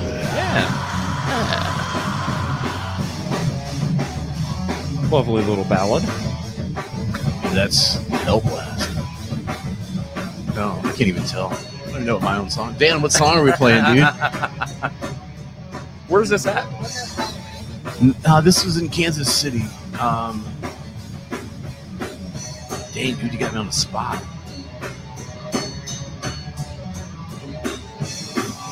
Would you like pick this one out of the air? He's the one that picked it. He can't even think of it. I thought it was the Black Sabbath cover. Oh. Never see. I failed you. I don't even know. Well, Nimbus, dude. There it is. there you go. Jesus I knew it'd come Christ, to you. I knew couldn't it'd think come of to it. you. Yeah, it's heavy stuff, man. No, it's uh, Brandon Dorsey on guitar there and vocals. Yep. We got Sam Smith playing drums on that, man. No, it's it's probably our, our final performance. Actually, the session Crucible was the last show we played. Um, in Kansas City was Warrior Fest. It was a uh, all proceeds went to the Wounded Warrior Project. Yeah, yeah. Uh, it was a pretty good, pretty big deal. It was, I want to say, twenty bands all over came to play it. Dang. That was cool, man. Wow, that's a lot. Yeah, there is a lot of money. I don't know the numbers. but, Yeah. you know, Oh, that's it awesome. was a good deal. That's really cool, man. Yeah. That's really cool. Um, so uh let's see here. Steve Stewart says Archangel is a great wrestling name. I would agree with that. Would agree. Crowbar tribute. Uh, let's see here. Um, Brian says, "Sup, folks? Baggage machine broke at KCI, but I'm on now. Wow, that's uh quite a predicament. That really sucks." Casey says, uh, "Dan Delaney and Jared Isaacs to double pedal or not to double pedal." Uh, I would have to say that would be depending on the drummer. Because if um, a drummer can't operate two pedals, then they just need to Then stick don't. kinder- kindergarten stuff. So, and it yep. also depends on the song. Right. That's you true. You don't too. want to do funk with a double pedal. There's a time and place for everything. Right. dude. There exactly. is. Exactly. Exactly. Uh, Steve. Oops, I missed it. Steve Allington says Crowbar tribute band. Ed, let's make it happen. There you go. Crowbar. That's his suggestion. Hey man, I'll sing. Um, Dan says depends on the drummer. There you go. Oh my God, uh, I love Sam Smith. He a homie. There you go. Sam Smith's amazing. He is. He is indeed. All right, guys. Uh, let's go. Uh, continue on. We're we're a third of the way done. We've got two thirds left to go. Let's uh, check out our. Well, that was weird. I probably uh, I probably duplicated that. Probably. So uh, we've got. We're back to Holy Diver versus Last in Line. We're at Caught in the Middle versus I Speed at Night. Wow, some some good tracks here. Um, we're okay. So I said we're gonna we're gonna switch things around a little bit. So let's do that. Dan, I'm gonna start with you. Where are you at on Caught in the Middle versus I Speed at Night? All right. Well, again, due to my expertise and prep preparation here, so caught in the middle, I gave a seven. Okay. Okay. And I speed at night, I gave an eight to a nine. I think it had to do with uh, one, the lyrics. I like the lyrics better um, in I Speed at Night, and I like the guitar riffs really well in I Speed at Night. It's just, I'm not, I, when it comes to, uh, this is probably one of the least commercial sounding songs on the album, so that's why I kind of liked it. Yes. Um, so when I say commercial, you're talking like your typical pop radio stuff that Uh-huh. everyone would just really, you know, what sells them. Right. So that's to me, that's what I kind of liked more about that. It had the less poppy feel compared to a lot of the songs on Yeah. the album. Yeah. So that's why I liked I Speed at Night better than the other one. Is just overall the guitar work and put togetherness and vocals and everything. Yeah, so I, I definitely get what you're saying and agree with the uh, that poppy kind of feel. Now, I will say that in my opinion, I do feel, especially with I Speed at Night, is produced a lot of the same as some of those popular metal kind of sounds, uh, songs. Excuse me. Um, but it's just uh, the delivery is not that pop mainstream. This is our commercial marketing campaign, you know, kind of thing. Yeah. Um, so for me, um, my notes on this is um, Caught in the Middle. Uh, by the way, it shares the same main guitar riff as Vivian Campbell's previous band, uh, Sweet Savage's song called Straight Through the Heart, uh, which they ended up also using that name later on in this album. Um, and then uh, uh, I Speed at Night, I've got that I really enjoy the melody and of the chorus. Um, and the song just really gets you pumped up. I mean, I literally was actually listening to this when I was leaving here at the studio the other night, uh, and and just driving in the car, and I was like, what a perfect song to be listening to while you're driving down the, the highway at night. Like just good stuff, man. Um, I, I, I too am going to vote I Speed at Night. I, I just think overall it's a better, it's a more polished. Again, it goes back to what we talked about at the beginning. It's just kind of a more mature sound, and I dug it. Um, what do you think, Archangel? Not even speaking musically, but I speed at night because back in my brother bought a brand new Grand National when in 87 when they came out and that song driving that car Yeah. So hearing it just takes you back to that. yes Yeah. definitely I So, totally understand that. just based on driving a Grand National It makes you want to drive fast. It triple does, it digits does. you know down the Garden State Parkway is pretty rad so There you go. I speed at night I like it. I like it. Josh, what do you think, man? Well, um, I Speed at Night sounds like an early thrash metal song. Yep. Uh, and but to me, it feels a little redundant. It, yeah. it's, you know, it doesn't really progress. It's just kind of, uh, to me, it feels just kind of like one note uh, song that's very fast. Right. Uh, I, I feel like what you're saying is a lot of kind of what I say sometimes on seven songs in seven days that Right. it just doesn't go to that next gear. Right. Yeah. Uh, and Caught in the Middle to me sounds like a like a kind of a crossover song, Right. Where he's trying to, if you don't like Holy Diver or Stand Up and Shout, you might like Caught in the Middle. There you Um, go. Yeah. Uh, to me, it sounded like it could have been on like a movie soundtrack, like a Rocky training. Really, because I really feel that way about I Speed at Night. I Really? really, do. Oh yeah. No, no. See, this one to me sounds more like Survivor. Okay. and so um it felt like that's what he was trying to go for was to try to get you know people who probably wouldn't listen to dio or didn't see the album covers to maybe that get some airplay on like some some pop radio Gotcha. uh so um i thought the harmonies on the guitars as far as the solo was better and i just thought it was better written had more more progression to the song Yeah. so i went with uh, caught in the middle There you go. All right. Caught in the middle. Um let's see here. Joel says uh caught in the middle, but that's but that one's a tough call. Yeah, it, it really is, Joel. Um these are these are two really great songs. I really enjoy both of these a lot. Uh Rachel says I speed at night. Shame on you. I'm just kidding. Uh she that's her vote for that song. Steve says I speed at night, hands down. Elkie says um um um times five drink. Elkie votes I speed at night. Deborah Klein says, Caught in the Middle, one of my favorite songs. That's awesome. It's awesome. Um, so if we were to call it right now, where are our votes? Six to three Six to Speed three. at night I speed at night. All right. So we'll call it, and that's what's going to go on to advance. Um, so our next set of songs. Don't talk to strangers. Yeah, yeah. All right. Uh, Don't Talk to Strangers versus One Night in the City. Uh, all right, Dan, what do you think? Well, Don't Talk to Strangers, of course, is another one of those popular, like you're going to hear on the radio more than anything else. Yeah. But there's just something about how he sang that song that kind of gets you in the feels. You know, I mean, it has its heavy moments, but that song is just more like. I really don't know how to describe it overall because to me it just it it it talks to me a lot more than what is it? One night in the city. One Uh-huh. night one night in the city to me sounds kind of like um a soundtrack off of like Miami Vice or you know like um maybe a jacked up Kiss song. Right. You know, someone might shoot me for saying that, but you that's know, it- literally what I have in my notes when we were talking earlier. That's, That's- literally the song, yeah. and I was like, "This is a Kiss song, man." Yeah. Yeah. And I mean, not that I don't have respect for Kiss because they're Absolutely. they wouldn't be where they are if they didn't know what they were doing. But at the same time, when you are talking metal, you know, there's uh, certain aspects that be like, is he gonna lose his metal card over this song? exactly. Yeah. You One it- night in the city, So, looking hot, looking pretty. I'm like, what?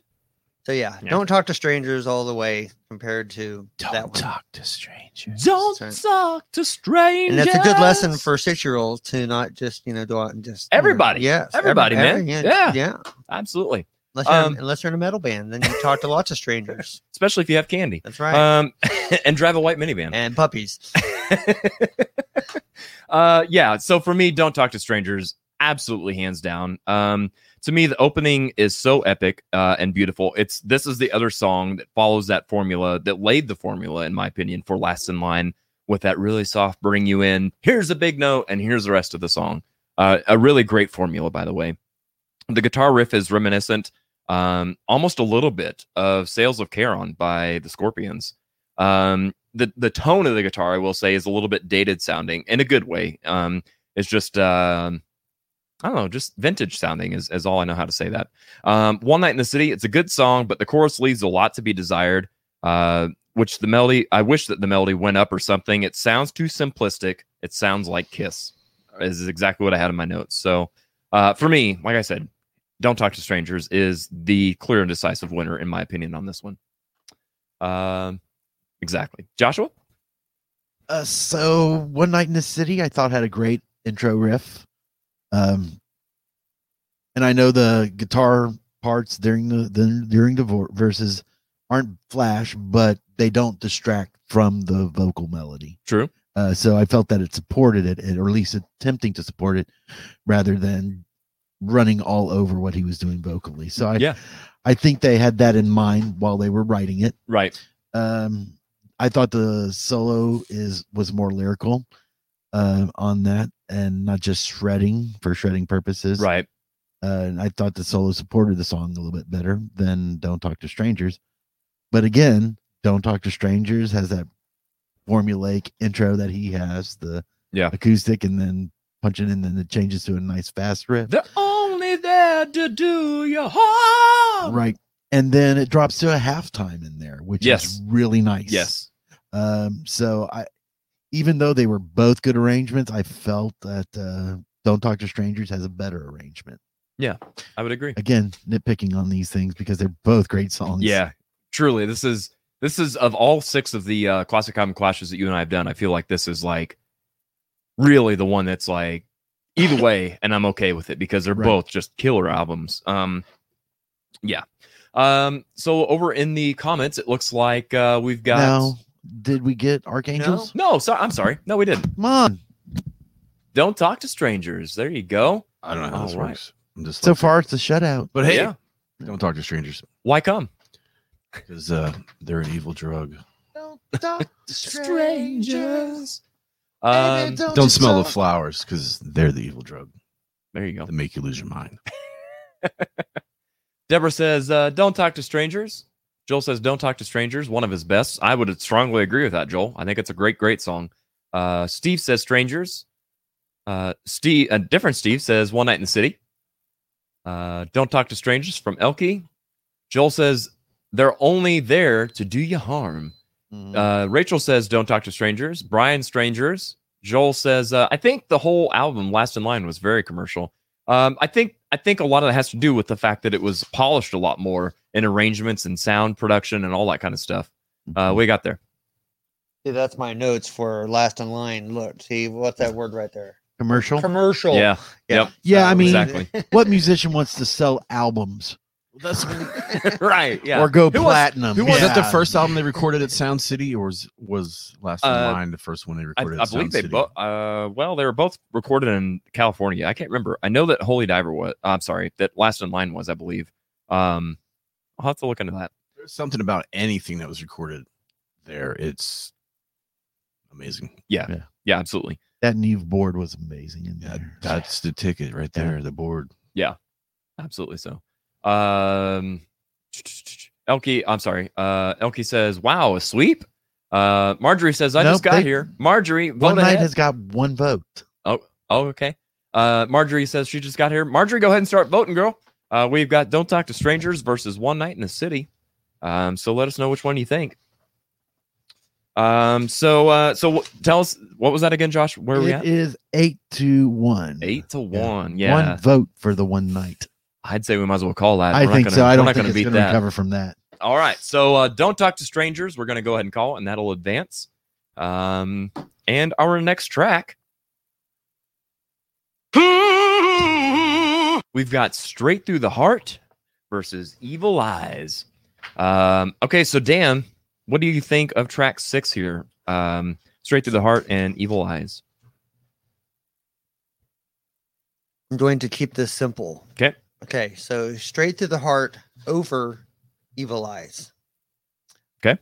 I can't really remember why. Okay, but I definitely definitive my scores. There's a big variance as to why. So if I heard it again, I would probably be like, oh Yeah. yeah, that there's That's but- why. But Yeah, yeah, yeah. that's why. But my score speaks for itself. So yeah. There you go. Yep. That's fair. I like that. Again, I really like the fact that just as you're listening, you're like, this is my gut reaction. And and to me, you don't need to explain it when you do something like that. It's just like in the moment, this is how I feel. Take it or leave it. I love that. there were a few songs that like that I hadn't heard before Mhm. that when I was listening to them, I didn't quite finish the song. I just skipped it to the next song. There's- because, you know, so it's if a song does that to me, if I've already lost interest and I don't want to hear it anymore, then it's just gonna be that's what it is. Absolutely. No, I, I totally can understand that because uh, I listened to that playlist that I made a handful of times, and there were several times that I was like, "What did I just hear? I need to re-listen to this." Because I was I like kind of zoned out and it, it lost me, and I was like, I really had to focus. And I'm like, yeah, that's why it lost me. It just wasn't as great as some of these others because there's some mega hits on this. Yeah. Um, so when it's not, it just it's it's kind of distracting. You know, it kind of takes you out of the moment. So um, I get that for sure. Um, for me, I'll, I'll also keep it simple. Um, straight through the heart, powerful, good melody, dynamic. Uh, the verses make you bob your head, which is which is a catchy tune.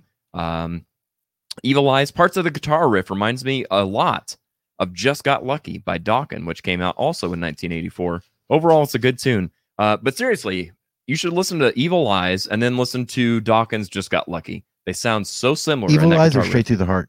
Evil Eyes. Okay. Um. So uh, yeah, my vote is going to be straight through the heart. Uh, it's just got more of that. I mean, literally, if you if they were playing it live, you'd be standing up front doing this at least. Uh, so that's why straight through the heart is going to get my vote. Uh, Ark, what do you think? Evil Eyes. Evil Eyes. All right. Um, why why did you go Evil Eyes over straight through the heart on this one? Man, I go Evil Eyes. The same thing with the album cover when you first, you know, that's just it's hell, man. It's evil. It's Right. It's it's there. It's taking you to that place where you find that darkness. You know what I mean? Yeah, yeah. And at the end of it, like when he's like, evil, evil. Oh yeah, I love that vocal effect. Yes, dude, that yeah, grabs you, man. It does. It I really don't care does. where you're at, you're gonna feel that. Yeah, yeah, for sure. Uh, it was definitely uh, different for Dio to kind of step into that. We're gonna go into the vocal effects because Dio was like, "Here I am. Here's my voice. Keep it simple."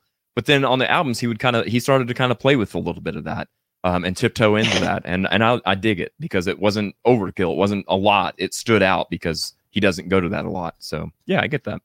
Uh, Joshua, what do you think? Uh, I felt, and Archangel may hate me, but I felt like uh, Evil Eyes was uh, just a filler song. It, yeah, yeah. To me, it just we need another song for the album, and yep. I mean, there really wasn't anything really distinct or unique, or just kind of a run of the mill metal song, like you were saying, like Dokken's. Right. Yeah. Yeah. Which Uh, I honestly I prefer the Dokken's just got lucky tune to Evil Eyes. Right. Shoot me now. But yeah. But what I liked about Straight Through the Heart is that it sounds like Dio. Yes. Yeah. Yeah. Um, Straight the vocals, through the heart. Yeah, the, the vocals are classic Devo with Devo with Devo. Devo. Dio. Dio with the fall, you know. Yeah, and, and uh I love the guitar riff in there It where is it does the good. descending scaling on there and the picked harmonics in there. So Yeah. um Absolutely. yeah, so for me, straight through the heart was the winner. Okay. That's fair. Uh let's jump to the comments. Uh There's no hate, man. By the way, Okay. Right. Yeah. No, not at all. Um, Deborah says straight through the heart. Joel also says straight through the heart, kind of. Uh, Steve Allington says straight through the heart. Joel says uh, way better riffs. Yeah. Um, I, I would agree with that. Uh, see here. Uh, I don't usually disagree with Joel. right yeah it's it's interesting and and that's what i mean guys that's what makes it so great right like uh just to see everybody else's perspective and how they interpret music and stuff uh and the fact that we can all still get along like that's fantastic i love it um there's no right or wrong it's it's all dio man uh see here uh rachel says straight through the heart elkie says straight through the heart marjorie says straight through the heart Derek Klein says straight through the heart, hard rocking song. It's got killer drums in it. Yeah. Uh, Steve Stewart says straight through the heart, rocks hard. Yes, it does. uh, Baden Page is here. Hey, how's it going, Baden? He says, Ha, the guy liner is fire. Well, thanks, man. I learned from the best. I was gonna say he's Uh, the master, right? Uh, Jill says, "I told you guys, Holy Diver smokes last in line." Ha ha ha. you might be right. You might be right. Uh, Dokken, uh, Elkie says she agrees. She Oh, loves he Dokken. hates yeah, yeah. Dio, dude. Uh oh. I'm gonna commit some sort of sin here, but I hate Dio. Okay, well here's the deal. That's totally cool. I love that you hate Dio. I would. I'm really interested to know why. What is it about Dio that you don't like? I'm gonna write down an answer, and I'm gonna bet you that we're spot on. Watch this. I think I know too. Uh, where's my? Uh, here we go. Do do do do do do do. Isn't that playing? Do do do. Oh no, my program. Oh no! Do, do, Did you do, crash do, it, dude? Come on. Well, not that program. The other, the other sixty programs that I've got running in the background over here. oh Lord, it's always something.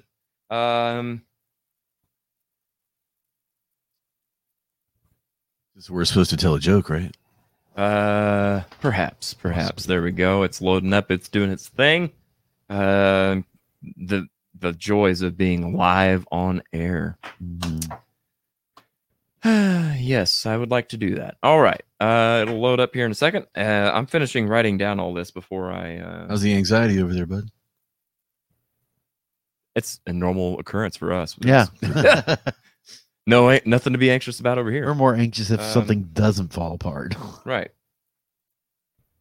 There we go. Ha ha.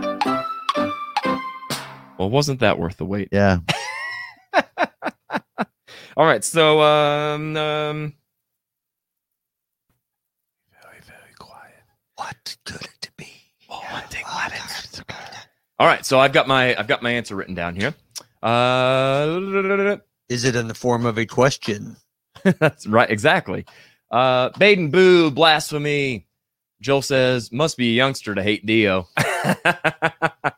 uh, can't blame Podboy. There you go. Yeah. There you go. Or can you? You I don't bla- know. I, I blame, Blame him me for, for what? nearly everything. Works great for me. Um, all right. So, um, what is our, our total for that? Was It was uh, 11 to 1. 11 to 1. Wow. Okay. So, straight through the heart is going to advance. Shut up. Baden, I'm waiting for your answer. I got I've got I my love getting prediction right here. Prediction boy, prediction boy. Uh Deborah says, uh, Jared, you're reminding me of Captain Jack the more I look at your makeup. Arr, matey. No. Uh I'm drinking coffee without rum. But uh, I get what you're saying. Maybe if I had a headband and some beads, I guess I can kind of get it. Actually, I've got a little something. No, I don't. Anyway. Uh, all right. So next up, what do we got, Josh? We got Track number seven. Yeah. we- No. Oh no, we're Oh, gonna not take yet. a little We're gonna break. take a little yeah, breaky we're break. Take a little break. All right. So uh, that's what we're doing. Uh, we're going to get refills, a pee and a puff. Do what you got to do. Join us back for the third and final chapter of this edition of Classic Album Clash. I have just one question. Have you thought about being a guest on the show? We are currently seeking music lovers of all kinds to join in on our fun. If you're interested in being a guest, or if you just have questions, comments, or suggestions, you can message us on Facebook or email us at the audio roast podcast at gmail.com. You can also submit any topics you'd like to hear discussed.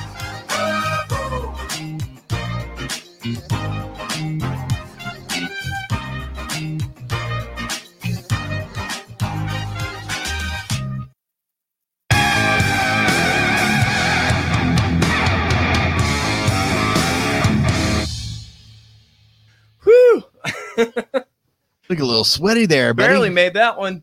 Hey, Uh, and you know what you did last night? You got up on stage and you sang. I did. I, well, I, I croaked something out anyway. Yeah. so, um, yeah, Damsel at uh, Shuffle last night. Um, first of all, and I told Kristen this today on Facebook. She is so fun to sing along with. Like, I was I was bouncing around between different groups last night, and every group I went, we are all doing the same thing, like just belting it out, singing along, having a good time. And then finally in the in the last set, like they had four songs to go. They're like, "Hey, Jared, come up and sing," and I was like, "Okay, here we go." and uh, you know, it was uh, honestly, it was so much fun, and I wouldn't, I wouldn't have traded it for the world. I think, but all of the damsel crew for having me up there. Whew, those stairs are Yeah, murder. they are, Um, especially when you're trying to get up. get here up back before the break-ins. Yeah. Um, But last night, man, I don't think I've seen that many musicians in a room so yes, before. That was nuts. It really was, and I'm I'm really glad that you brought that up because um, there was something in the air too, It and was, it's uh, to me it was that sense of you know what, man, let's do this. Let's get back on the swing of things. Let's you know it's it's time to move on and uh, get back to some some regular fun stuff, and it was definitely palpable. Uh, everybody there was having a great time.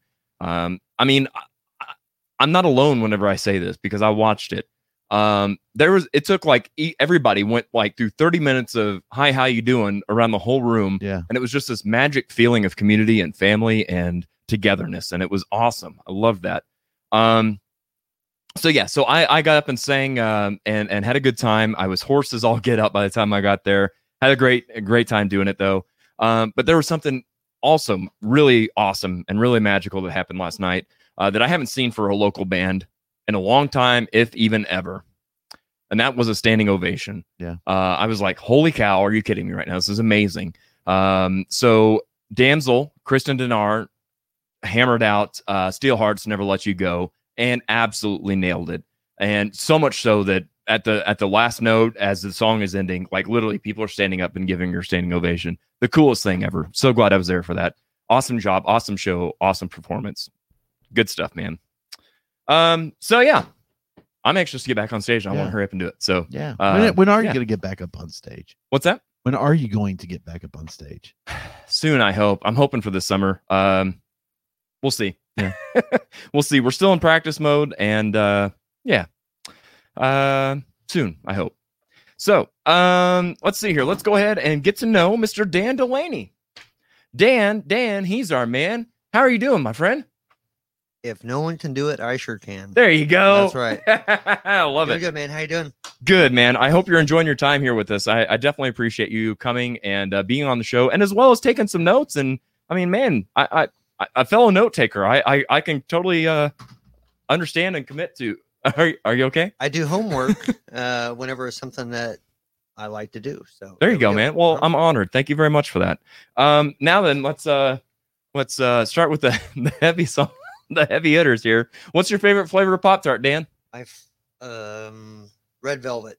Oh, Yeah. going new school. Right. Nice, Yep, nice. Yep. Um, it's like red velvet, everything, cake, whatever. So. Dude, red velvet is like my favorite cake, and I'm the only one at home that enjoys it. So I get it once a year, and that's on my birthday. I try. I have tried them frozen. It's not my thing. I don't like them toasted either. I just like them right out, right out of the package. Yeah. Yep. Do you put butter on it or anything, or you just eat it as Yeah, I just eat it as is. Yep. Yep. Um. So, uh, you you play guitar. Do you play any other instruments besides guitar? Um, I dabble a little bit with uh, keyboard. Okay, nice. It's something I've kind of done since I was like 13, 14. Yeah. But guitar is my main thing. But like I said, when I had my accident a few years ago, I couldn't play the guitar. So I just bought a keyboard and started learning how to play all my songs one handed on a keyboard. Absolutely. So there you go. Yeah, man, that's awesome. I love that. And it probably translated pretty easily too, as far as like the thought that, okay, here's kind of where I'm at, because it's a lot similar to a guitar in that way, where especially if you're writing and stuff, it's easy to kind of bounce back and forth um in that in that aspect. Well, Um doing one over the other, I mean, totally. Because back when I was younger and I played the piano, I didn't play the guitar. mm, You know, so then as Gotcha. I got, and then I hadn't really played piano much, and I've been playing guitar for a really long time. So it was just, it was pretty easy for me to kind of just translate it without Yeah. too much trouble. So yeah, yep. absolutely. Um, is there any easy for me to say? Is there any any instrument that you don't play but you wish you could? The drums. Yeah. Yeah. I have no rhythm for being a rhythm guitar player. I'm Right? really- yeah. So I mean, it- well, and it uses all your limbs, and you're like, why can't I get my foot to do what my hand is not doing? And it's just, yeah, I it's totally like it's like trying to talk and play at the same time and chew I- bubble I- gum. yeah, I just and just- you're all out of bubble gum. Yep. I get it. Yep. Um, um, what was the name of your first band that you were ever in? uh face the wheel. No kidding. Yeah. Really? Uh-huh. No kidding. Wow, Yeah. man, that's amazing. So I've, I've been playing guitar on and off for since I was 14, so it's uh, 31 years. yeah, and But just like alone in your bedroom kind of thing, like just jamming out. I had a couple like garage band friends and stuff like that, and we did some punk stuff, you know. And I tried playing the guitar, and then you know, it's like one of those things where it just, I guess I could say I had not a whole lot of um, support from my friends. Uh, they said I was a shitty guitar player, so I played Right. the bass and stuff like that for a little bit, you know, to make up for it or whatever. So I just said a swear word, didn't I? Uh, But We're hey, going with it. I love it. Cool. But anyways, so yeah, um, pretty much. You're a couple behind, dude. right, yeah. but I life, family, marriage, stuff like that, and I ended up quitting more or less for like 13 years. Oh wow. Yeah, everything. Just to Uh, focus on yeah, family and stuff. know, stuff like that. Yeah. And then uh, finally, like six years ago, I picked it back up again.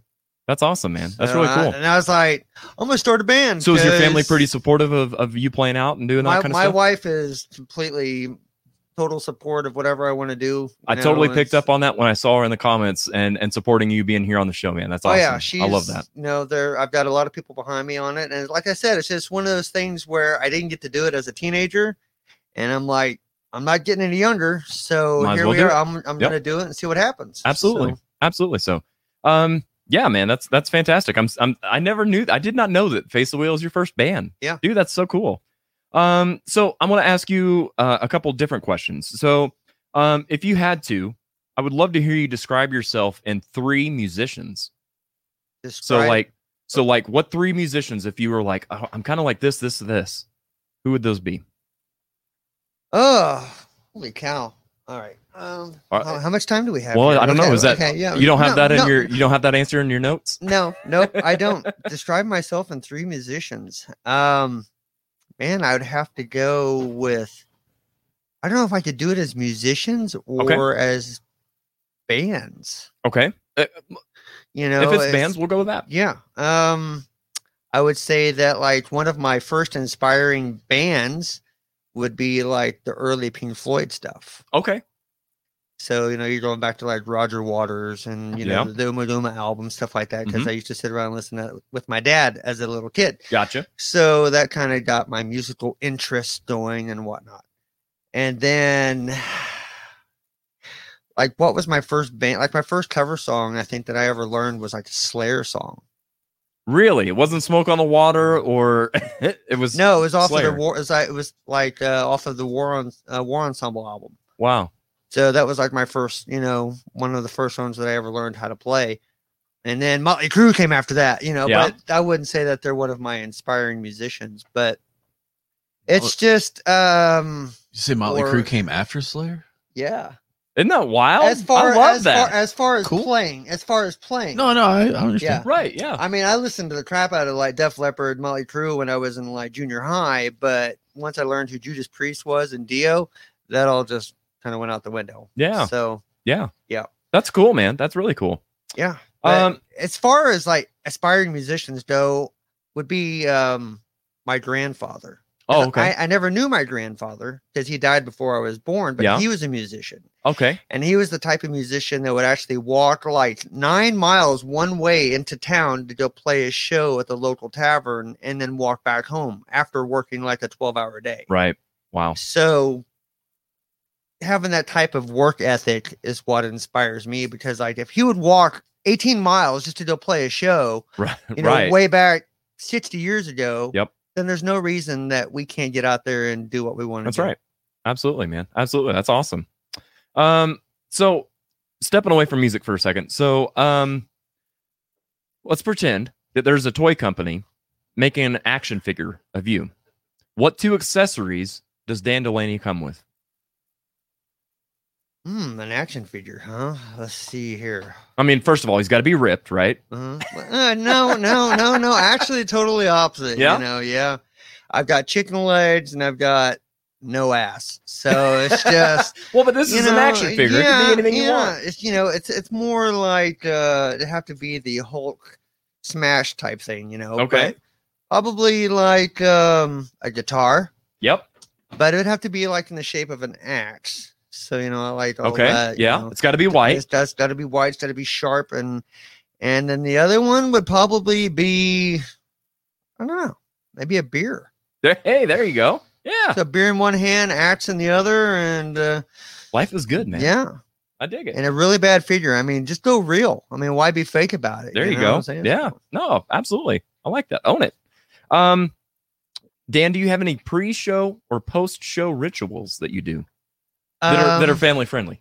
family friendly. Uh, well, I still get the pre-show jitters a little bit. Yeah. when, like it usually happens right after I get there for you know our our initial. I think that if we as musicians didn't get that, that would be our cue to be like, eh, you know, I should just go home and, and start whittling wood or something. you know, if, because a lot of that has to do with the anxiousness of I've worked hard for something and I'm about ready to. Here it is, people. I'm showing it off, and there's always that like, oh God, I hope I, you know, I hope I do it right. I hope I do it justice. Hope I do myself justice. two shots and a beer and like 12 cigarettes. Yeah. That's my pre-show ritual. There you go. There you go. Anything else I'm done for. I've learned from my mistakes on that. So yeah.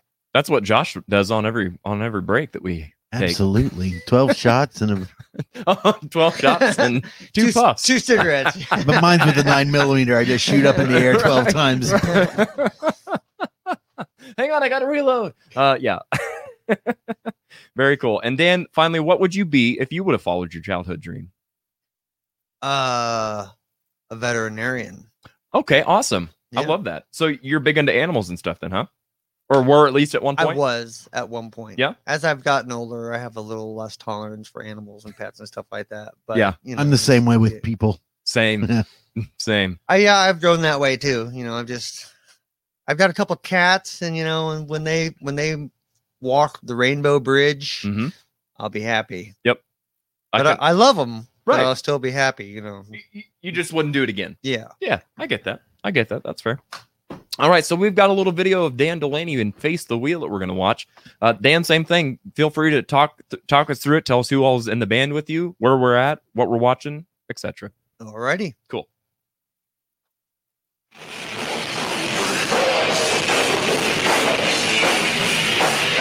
All right. So this looks to be probably at uh, what did it say? Uh, front of house. Front of house. Front or, of, uh, yeah. Odyssey Lounge now. Yeah, it's Odyssey, which at that time was front of the house. I do believe that we were doing a show here, opening up for a poolside at the Flamingo. That depends on if the who the drummer is. Anyway, um, the big long-haired guy that you can't see in the smoke, that's Mike. He's guitar Okay. now, and singer. That's you in the black and red there. And I'm there in the black and red. This is probably one of the only solos that I play. I'm not much of a solo guy, so this is one of the only songs that I play solos in. Nice. Uh, the other guitar player, he's no longer in the band. Okay. Justin, the guy that looks like uh, a character from Star Wars, back there in the back. Uh-huh. Uh, you saw him a minute ago. He's our bass player, and that looks like it probably. I was- like this part of the song here. yeah, there's there's Justin yes. right there. Yep. Yep. And that would be Devin Rushaw uh, filling in for drums because at that time our drummer was in, out because of cancer. Gotcha. So, yep. Gotcha. I think this was in summer of 2019. Okay. Very cool, man. Very cool. Nice. Crowd's eating it up, man. Yep, that's our closer. That's uh, one of our, I guess, more popular songs. Yeah, absolutely, man. That's awesome. I love that. Very cool. Very cool. Um, so let's uh I want to jump over to the comments, make sure we're not missing anything over there before we get back into the swing of things. Jody says, uh, this has been a great show. Well, thank you, Jody. I appreciate that. And uh welcome aboard. Uh we would love I would I would love, I don't know about we, I would love to hear your thoughts on these two albums, being the official album guy now. Um Holy Diver or Last in Line. Where are you at on on both of those? Marjorie says, uh, made me feel young again last night. Um, Jared rocked it. Well, I croaked it out and had a blast, man. Uh, Marjorie says last night was amaze balls. Kim Hart said it was a fun night. And Deborah says, uh, my favorite work of Dio is Black Sabbath, not just his solo stuff. The Mob Rules is one of my favorite albums. Tony Iommi tears it up. Watching Heaven and Hell Radio City on satellite TV when my kids were little was freaking awesome. Some of my mu- favorite music. Absolutely. Uh, I will say I am more Ozzy Sabbath than Dio Sabbath. but musically, it's some great, great stuff. It really, really is. Elkie says hugs were given. Our community rocks.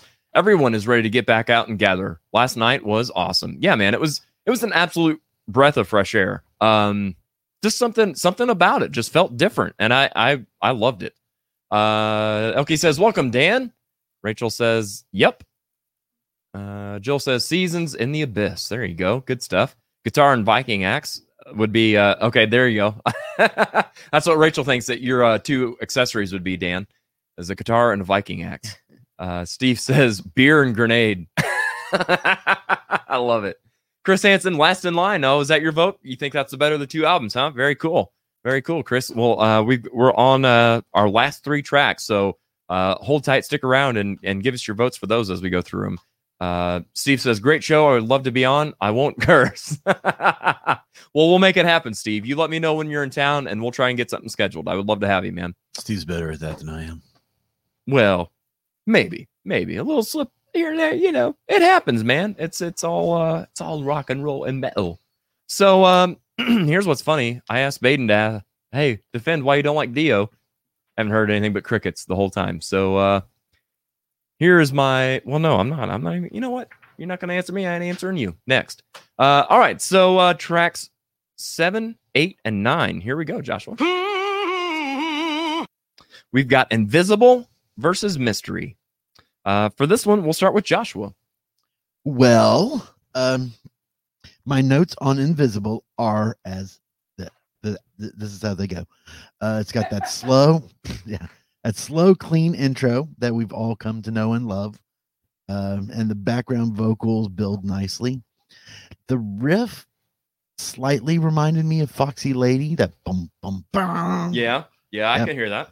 Um, I like the pre-chorus uh, single note riffs that are on there, um, and the solos pretty melodic.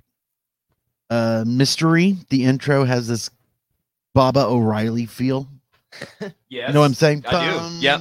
Dun, dun. Yep. Yep. Um, again, it feels like it's another pop crossover song. Yep. Um, again, soundtrack, movie song. Um, it sounds like a Dio song for non-Dio fans. There you go. Um, the solo is very studio musician feel. Um, it sounds like something like Dann Huff would play. Just kind of put together. Uh, no, not put together, Oh. but like something that Dann Huff or um, Steve Lukather would play. Okay. Uh, didn't have that Vivian Campbell shreddiness to it. Gotcha. Gotcha. Uh, it has a beginning, middle, and end. Right. And it ends right where it needs to end, um, which isn't a bad thing if you're going for crossover. Right. Yep. Uh, the progression changes after the solo, uh, entering the last chorus. Um, I really like those. I think it was better written, so I'm going with mystery on that one. Okay. Fair enough. Uh, let's see here. Uh, Dan, what do you think? This one is uh, pretty cut and dry to me. He made a few points and then he made a little switcheroo there on the end because I thought he was going to go with Invisible. And then he's like, "Mm, no, he didn't. So, anyways, my opinion Invisible way over Mystery. Oh wow. Okay. And so the point that you made that kind of struck home with me was that it kind of made me think of a song that should have been in like Rocky. Yes. Yeah. See, that's what I. Yeah. you again, know, the other one. and, that, uh, and so it, it's just, I mean, it's it's not a bad song, but to me, you know, like I want to go with the the type of riffs, and sometimes I'm not a very intricate guitar player, so simplistic, heavy, It has a power a- power power riffs. Yeah. you know, to me is just where it's at on certain Mhm. songs. If I, if I don't- don't care about the lyrics, as long as the music's good, I don't care about Right. nothing else. So I'll pretend I didn't hear that. but anyway, that's uh that's my opinion. Is invisible Yeah. way over Okay. mystery. That's fair. Ark, what do you think, man? Invisible or mystery? Can't see it. Is it invisible? Is it Ah. invisible? Or is it a mystery? Oh, Oh, it could be either. Oh, it you could see be what I either. did there, huh? No, and I go with thanks. Invisible, dude. Definitely invisible. Okay. Oh, just uh he says the lyrics don't matter. The lyrics are what do it for me on that one, man. Yeah. That's yeah. it's uh yeah. So my my this is um if I had to sum this up for first of all, for me, mystery is my answer. Um, I like the vocal melodies a lot better. Um, Mhm. again, being a singer, like that's kind of my what I go to. But I also uh, am wise enough uh, that I can I can kind of step back and see why a lot of metalheads don't like mystery so much because it's it's keyboard heavy, it's poppy sounding, it's uh, just kind of more It's always a mystery. right. You know that kind of thing. Um, and and It's a lot of Dio metalheads don't for like that. non-Dio fans. Right. Yeah, Yeah. exactly. Yeah. Um, so for, for the a lot of the metalheads, they're like, ah, yeah, no, I don't. I want to distance myself from any of that commercially poppy sounding kind of stuff. So I get that. I think you're wrong. yeah. Why why should metal have like mass appeal, right? Right. Yeah. Yeah. I mean, I want to be famous, but Yeah. I don't want to be Yeah. rich. I don't want to sell albums. Yeah. Um, so joking. I'm joking. Um, overall, uh, Invisible is a, a pretty progressive song with uh, uh, vocal effects and stuff. Uh, Mystery is one of my favorites from the album. It's very well written song, such great lyrics. Um, yeah, and and it had a video, so it did have more mainstream play again, which is why I think there's some resistance from some of the metal community. They're like, ah, if if we don't uh, give you the thumbs up and it, it gets that mainstream play, I feel like there's some people that kind of poo poo on that. So uh, I think it's just the underground nature that we have. You know, hundred percent. Yeah, know, you're I right. mean, and there's nothing wrong with that. Yeah. Yeah. It's it's ours and we're gonna keep it ours. Yeah, absolutely. I love that about us. Um, so let's go over to the comments here. Um, Deborah says mystery. Rachel also says mystery. Joel agrees with mystery. Um, I totally botched all of that. Okay. Deborah says mystery. Rachel says invisible. Joel says invisible. Steve Stewart says invisible. For sure, mystery has too many keyboards. Exactly what I said. Um, Joel says mystery has cool vocals, but invisible is best. Fair enough. Dude, your key to be famous is right there. You just got to click the link, man. Yeah, We're, yeah. we're all set. I dude. better not. Uh, Elkie says vote is invisible. All right. Elkie, you're killing me here. I thought you were my girl. Come right. Yeah, she ain't agreed with Pod Boy. She hasn't. Not today. I don't think she's agreed with me on anything. Well. All right. So where are we at on uh, vote totals on this? uh, it's seven to three, and it's a mystery why it lost. It is a mystery Yeah. why it lost. It's a way better song, but I Invisible is going to go You in. know, we rarely agree on stuff like this. When there's yeah. a really contentious one, yeah, we really take up opposite sides. opposing so- sides. Yeah, yeah. But this one, Yeah. we're, we're both right. I don't know Hey. what these other two. Uh, you know, What do we know? Do we- love it, love it, love it, love it. All right, so uh, Invisible goes on, and we're on to track number eight. Holy smokes! Here we go. Here's a big one. Do we even need? yeah. Can we just go to the votes? I mean, Do we even need to discuss this one? There's, yeah. Eat your heart Uh, out. no way. There you go. So the answer is yes. Um, so uh, Joshua, let's uh, let's hear your uh, your Elke argument. Uh, eat your heart out. This song pales in comparison. It does have an A and a B riff, which is nice. Um, and some cool instrumental breakdowns, but it really is an unfair matchup. It really is. I mean, Rainbow in the Dark, that's iconic. Yeah. Uh, and when people think of Dio, they think of this or uh, Holy Diver. I It's the a one of two thousand songs. percent agree. Those and if you're gonna say, "Hey, this is who Dio is," you're not gonna show them "Eat Your Heart Out." right, You're gonna show them "Rainbow in the Dark." exactly. Um, and it's got that iconic keyboard part. I know It's- keyboards are, but that keyboard does add a nice little tension to So it. So there's there's a time and a place, in my opinion, for keyboards and metal. And when you do it, you've got to you've got to go there. You've got to. Here we are. We're, we're going with keyboards, and this song did that in the best way. yes, Uh, this is like literally when you, when a person is learning keyboards, and if you've got a metal background, this is one of the first things, the first little melodies that you learn. Or if you don't, I just say "Rainbow in the Dark," sing me the melody. You're going to sing the keyboard melody, and it's there's a reason. It's it's it's very iconic. Mhm. Yeah. Yep. So, Um. Rainbow. Okay. All right. Uh, we'll flip things around a little bit. Ark, what do you think? I go eat your heart out just because everyone else wants rainbow in the dark. That's pretty metal. So you're playing your metal card, huh? Uh, yeah, that's, That's, that's, that's the metal card. Fair enough. Just because I can. Just because I can. That's all. Just because Hey, he you can. know how Dan, what do everybody rushes the the thrashing floor when uh, "Eat Your Heart Out" comes out. right. Yeah. yeah. me, me neither. So this is my thought on it. 'Kay. Uh, Rainbow in the Dark is like a size 14 shoe getting ready to step on the little bitty ant of Eat Your Heart Out. So it's Yeah. just Well said, man. I Again, mean, it's not a fair matchup. It's not. It's it's really not. I mean, if you put Rainbow in the Dark up against like one of the other songs, it might stand. But this is, you know, if you're going track to track, there's no relationship Yeah. between these two here. And I'd go even further. Rainbow in the Dark would beat out most metal songs, in my opinion. I mean, almost anybody and anybody that's ever heard Rainbow in the Dark, as soon as that keyboard starts in, Mm-hmm. they're going to know exactly within the first one and a half seconds what song that is Yep. Forever. And that's Yes. anybody that ever hears that song. Yeah, you're exactly right. right. And I've already forgotten And what you'll- Eat Your Heart Out sounds like. You'll be crying out. Did you know that Jimmy the Bain actually came life. up with that keyboard part? Jimmy Bain, the bass Yeah. player, came up with that keyboard part. Just Hmm. don't care. That's interesting. Wow. Yeah. Fact. Facto boy. Uh, so, uh, for me, I'll be honest. Anytime that Rainbow in the Dark comes on the radio, I change the station, and it's not because it's a bad song. I played it for years and years and years. Being a keyboard player and stuff, and and rock and metal bands, I've played it till the cows came home, and I love the song. I'm just like, God, if it wasn't so overplayed, but it is absolutely the better of the two songs, in my opinion. Um, Rainbow in the Dark, absolutely iconic, sadly overplayed. Key parts are so iconic. Vocals in this song are grossly overlooked and underappreciated. Um, I mean, just think about the dynamics of the vocals. I mean, let's we've talked so much about keyboards, but the vocals in that song are just so overlooked. The glottal compression, the the breath support he has to do that because he's singing that thing full voice. Yeah, He's not going into head voice. He's maybe a little bit of head voice at times. a little bit of head voice. There's no But falsetto. There's yeah, it's just it's just power. Yeah, Yeah. absolutely.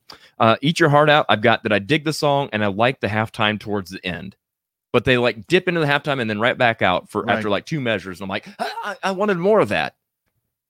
Rainbow in the dark. Mhm. Come on, man. All right, so uh, go over to the comments here. It says uh, Rachel votes for Rainbow in the Dark. Steve Stewart says Rainbow, even with the keyboard. Hey, hey, Steve, you're coming around. Uh, Joel says keyboards are great in Dio. Yeah, they really are. Uh, there's some bands that do keyboards, and I'm, even I'm like, oh, that doesn't really go with what you guys should sound like. But Dio it definitely does. Elkie says vote is Rainbow in the Dark, and Joel says Eat Your Heart Out uh, is even bad for Dio. Yeah, yeah, yeah, yeah, yeah. More of that. Take that, Archangel. I can take a butt kicking. That's See, I didn't curse. That's right. All right, so I'm a, I'm gonna assume without even having to ask that Rainbow in the Dark is gonna be the one taking it away. We got one vote. Hey, And, and it, to me, it sounds Yay, like a pity vote. Uh, yep, Deborah Klein says Rainbow in the Dark as well. So, all right, we'll call that one Rainbow in the Dark. It's his. Now on to our last track, track number nine. Dun, dun, dun. Yeah, yeah. Number nine. All right. Shame on the night versus Egypt. The chains are out. Joshua, we'll start with you. Give me a second. Go to someone else. Okay, Dan, we'll start with you. Writing all this stuff down. Oh, yeah, I'm sorry. All right, so let's just go with Egypt here. Okay. Um, for me, overall, for the album, I think that song was a good closer for that album because they had some pretty weak songs in that album, and they needed something to They pull, needed- pull they them some- out of a hole. they which, needed some know, punctuation. They needed something in there. So to me, Egypt was the saver. The you know it'd be like if you ended it with "Eat Your Heart Out," I would have been extremely pissed off. Mhm. Okay, but you know, at least it's a good song to close even a set with. So Right. it's just I felt like it was a lot more better song, it's more a- more better. Yeah, is that Nope, but no, yep. it's. Yeah, More you know what I mean. It's it's a more better song and in metal terms there Right. Then uh, "Eat Your Heart Out." So Yeah, I, I I agree, Dan. I think it's a perfect or shame- punctuation for an shame album. on the night. Yeah, that's what I meant. Yeah, but that's how I feel about it. Yeah. Um. All right, now Joshua. So I thought Shame on You was uh Dio trying to do blues. It has a very blues feel to it. Yep. Um it showcases his vocals well and there's some nice breakdowns, but Egypt has just so much more going on for it. It's got some Middle Eastern influences. Uh, it has it showcases his vocals as well. There's a nice tension in the verse parts.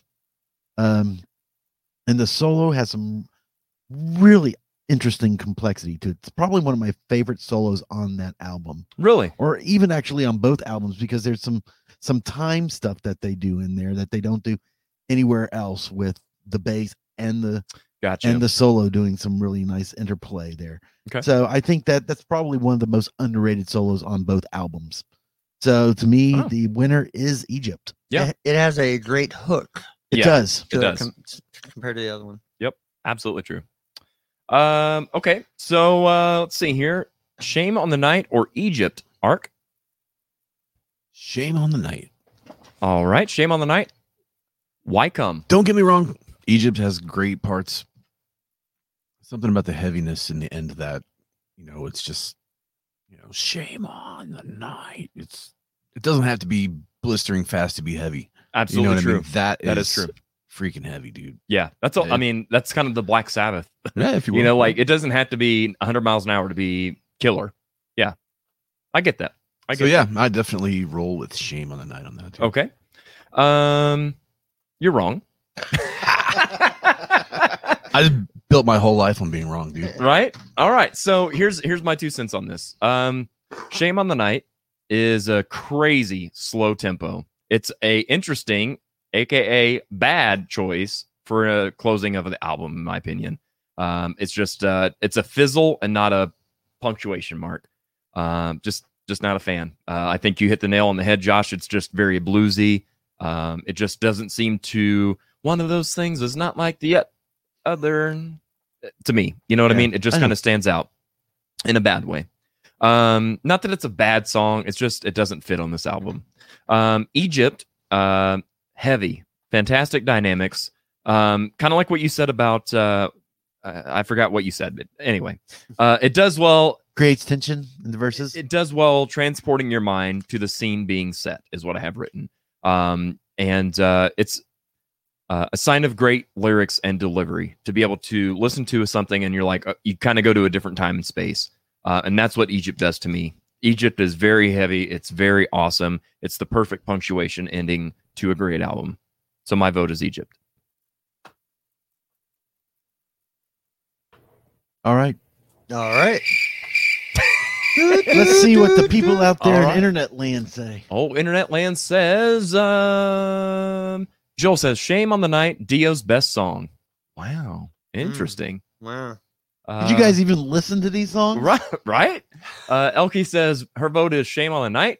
Deborah says "Shame on the Night," kick-ass song. Rachel says "Shame on the Night."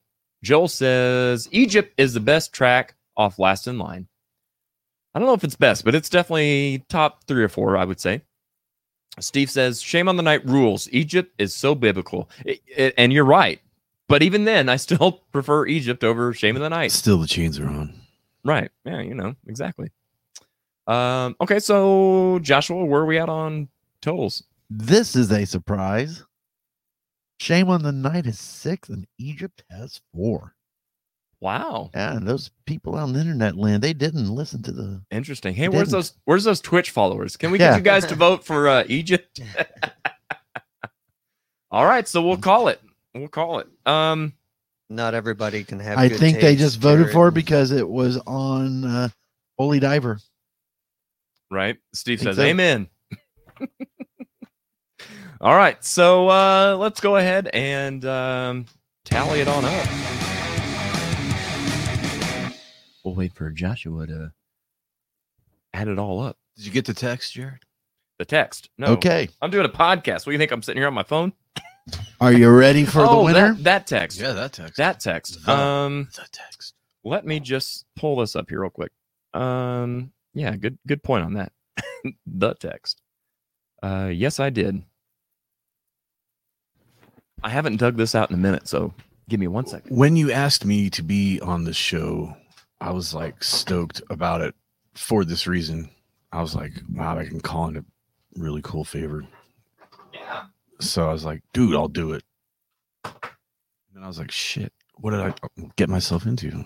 I was like, I gotta call this dude and ask him if he'll be all right doing this. I, you know. So, anyways, I made some phone calls and uh asked some questions, and you have the results from that in your All right, so let me. messages uh, there. All right. I got too many coffee mugs. Uh oh, I have frozen the feed. Hold on. You have frozen the feed. I've frozen it. It's going. It's up. Goes. It'll. It'll. There we go. There we are. Uh, let me. I think I'm still frozen. Uh oh, yeah, you There are. it goes. Uh, it's uh, it's uh. up. Once again, the holy diver kicks the last in line. Oh, I was just frozen. We Let's already know. we We, go. al- we already know what the winner is. We do. I mean, that's just All right, let me see here if I can. Um... There we go. All right, so uh, Ark, why don't you go ahead and tell us a little bit about this here? What are we looking at?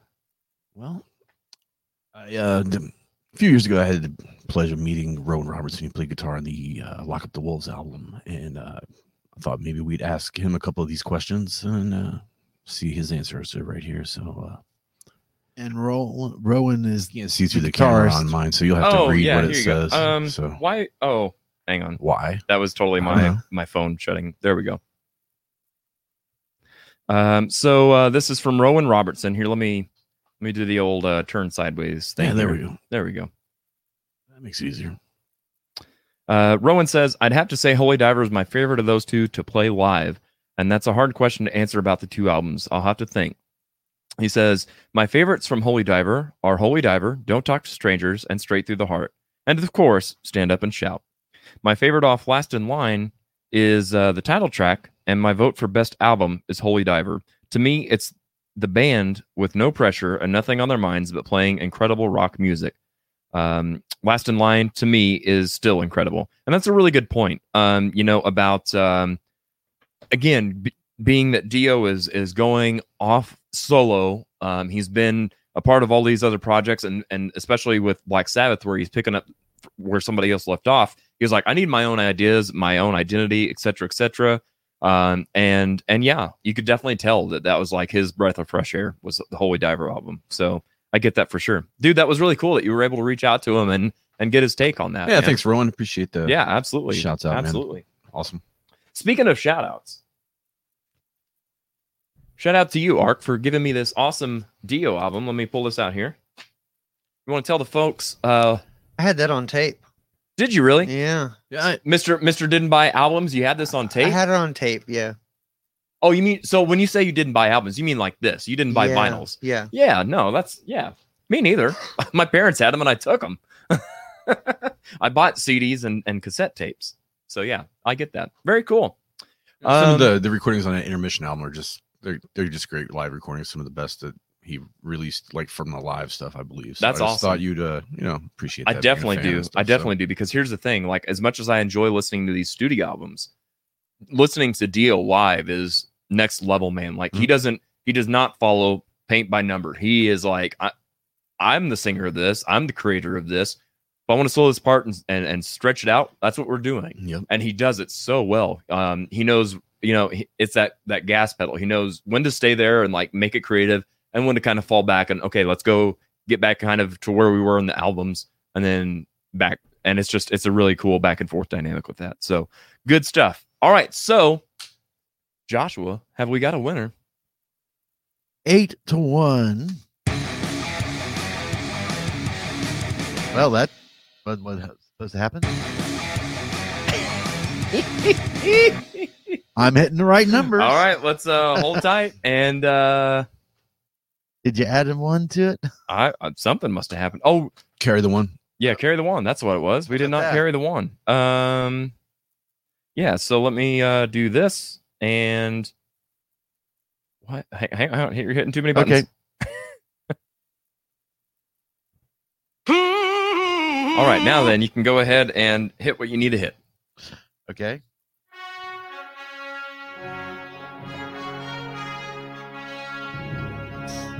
And the winner is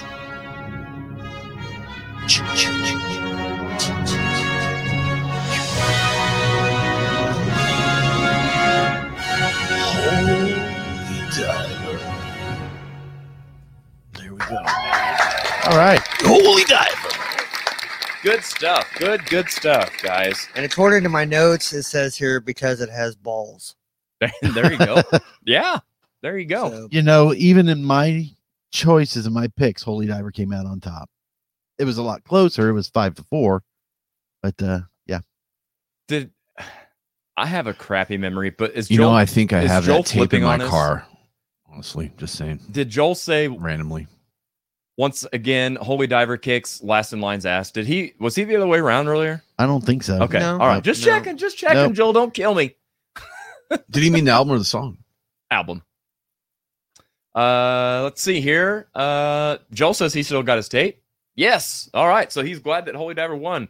I'm glad that Dio won, man. Uh, Dio is winning all around today. Uh, just man, I hate that he's not here. You know. Uh, Chris Hansen says there are no losers when it comes to Dio songs. There you go. Exactly, exactly what I said when we started this whole shindig. So who did it? Dio did it. Dio, Dio done did it. All right, so uh, let's see here. Uh, perhaps. No, no, no, no, no, no. Nope. Okay, here we are. like the Super Bowl T-shirts that get sent overseas. Is that what? That, Yeah, yeah, yeah, yeah. what he said. Yeah. Oh, we're all out of time. Joel says anything Dio is a must. Absolutely true, man. Absolutely true. Guys, this was so fun to do a metal version of classic album Clash. I'm so, so happy we got this one on the books. Thank you, gentlemen, for being here. Speaking of which, before we wrap things up, I totally hit the wrong thing. Uh, don't forget that next week we are doing Motown hits. We'll have my bass player from Death May Die, Cody Schmidt, here, as well as Jonathan Keeney from The Detectives to be talking about Motown, baby. Oh, yeah. How's that for a curve? Um, love it. I love it. I love it. So that's what we're going to be doing next week. Don't miss out. Also, check out audioroast.com where you can find merch, playlists, links to past episodes, as well as our sponsors and ways to support us. All right. So, uh, Hessian Crucible, Shadow Grove. Dan, are there's those two there's bands? there's two of you all of a sudden. What's uh happened there, dude? I think I don't know. Let me um well camera two came unplugged somehow. That's okay. I don't need to be videoized. now now camera six has gone out. What in the wide world of sports is going on? I'm just tearing the studio apart. Calm down, boy. oh yeah.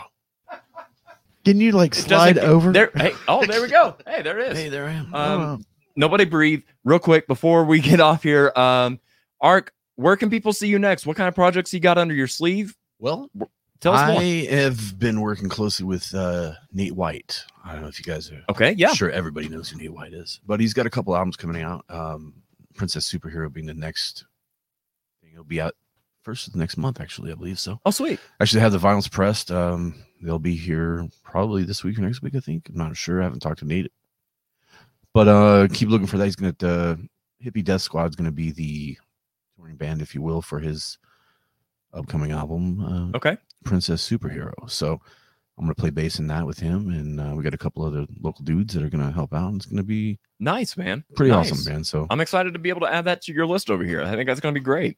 Thanks, Nate man. White's a great dude, man. I, I enjoy a lot of his. his He's the best, man. Stuff. Yeah. All right, and uh, Dan, where can people see you and face the wheel, or anything else you've got under your under your hat? Uh, let's see here. We've been working on a new album, or actually our first full length. Okay. Coming up, we've got a new drummer since the passing of our drummer Thomas Took. Right. Rest in peace, brother. Yeah, man. And uh, we have a new vocalist. That doesn't mean that Mike is not going to be doing vocals. It just means that we've added, Added a to. new seasoning to our bowl of gumbo that we have here Yeah. to give a little extra cool. I like thing. that. So uh, we have a show coming up in June 11th in Joplin with Grave Huffer Okay. at uh, the Blackthorn Pizzeria. Oh yeah, And then it's a fun uh, place to play. I haven't played there. Looking forward to it. And if you then- enjoy beer, you'll like it there. They have and uh, pizza, I bet. uh, But yeah, I mean, yeah. All right. Perfect. got to have something on the Yep. stomach. And then we have another band coming down from Chicago, which is headlining, and I should probably know who they are by now, but I don't. But That's fair. Yep. So Joplin, June 11th. Joplin, June 11th at Blackthorn. That's awesome, man. You get to see our new drummer, a new singer, and a couple new songs. I'm glad to hear. Uh, no pun intended. That you were able to kind of keep the wheels on the on the vehicle that is face the wheel, because I know that you guys got hit hard with, uh, you know, with with what you guys had to deal with with Thomas's passing and stuff. So It was um, it was interesting because it all happened during COVID. right, you know, the whole COVID thing and was dealing with just it seemed like just one thing after another. So, but we weren't going to give up, and it was just one of those things that uh, we weren't going to replace Thomas until he was in the ground. right. And unfortunately, that's what happened. Yep. But it didn't take too long for us to uh, find a worthy replacement. Good. So it's going to be it's going to be pretty cool. I'm looking forward to it. That's awesome, man. Very good. Very good. I'm excited to hear you guys. Um, so gentlemen, thank you so much for your time and for being here and uh, for your input on these two awesome albums. Very much appreciate you guys. Thank you so much. And I hope you guys will come back and join us again. Maybe do some fun games and do something a little bit different, a different format or something on the next go round. Anytime. Awesome. Definitely. Thank you, gentlemen. Thank you. Thank Thank you, you. man. All right. So it is now time for our final thoughts. Uh, before we go there, I'm going to uh, jump back over to the comments one more time. Joel says, "Great show, man. Thank you very much to you and Elkie both." Um, let's see here. I missed. There we go. Uh, Jeannie says, "Enjoyed your show. Thank you very much, Jeannie. I appreciate you showing up and and being here and showing support for Dan and all of us. Uh, we we'd love to have you back if if you'll have us." Um, Elkie says, "Oh my God, what's the major malfunction going on? I don't know. It's a little bit of everything. it's the audio roast. What do you expect?" Um, here you go, Elkie. This is uh just for you. What in the wide world of sports is going on? That's all I got. All right. Uh, now then, my final thoughts, man. I don't know. My final thoughts are um, go listen to some Dio, man. It's good stuff. Uh, I'll, I'll do yourself a favor. Just listen to some Dio. If it's not your cup of tea, make it your cup of tea. Add a little spice to life. Um, dedicating the show to both Ronnie James Dio and to Thomas Cook. Um, that's all I got, man. That's all I got. Don't forget the times are hard for everybody right now. So may your cup of coffee and your love of music be strong, but your sense of humor be even stronger. We'll see you right here next week at five o'clock.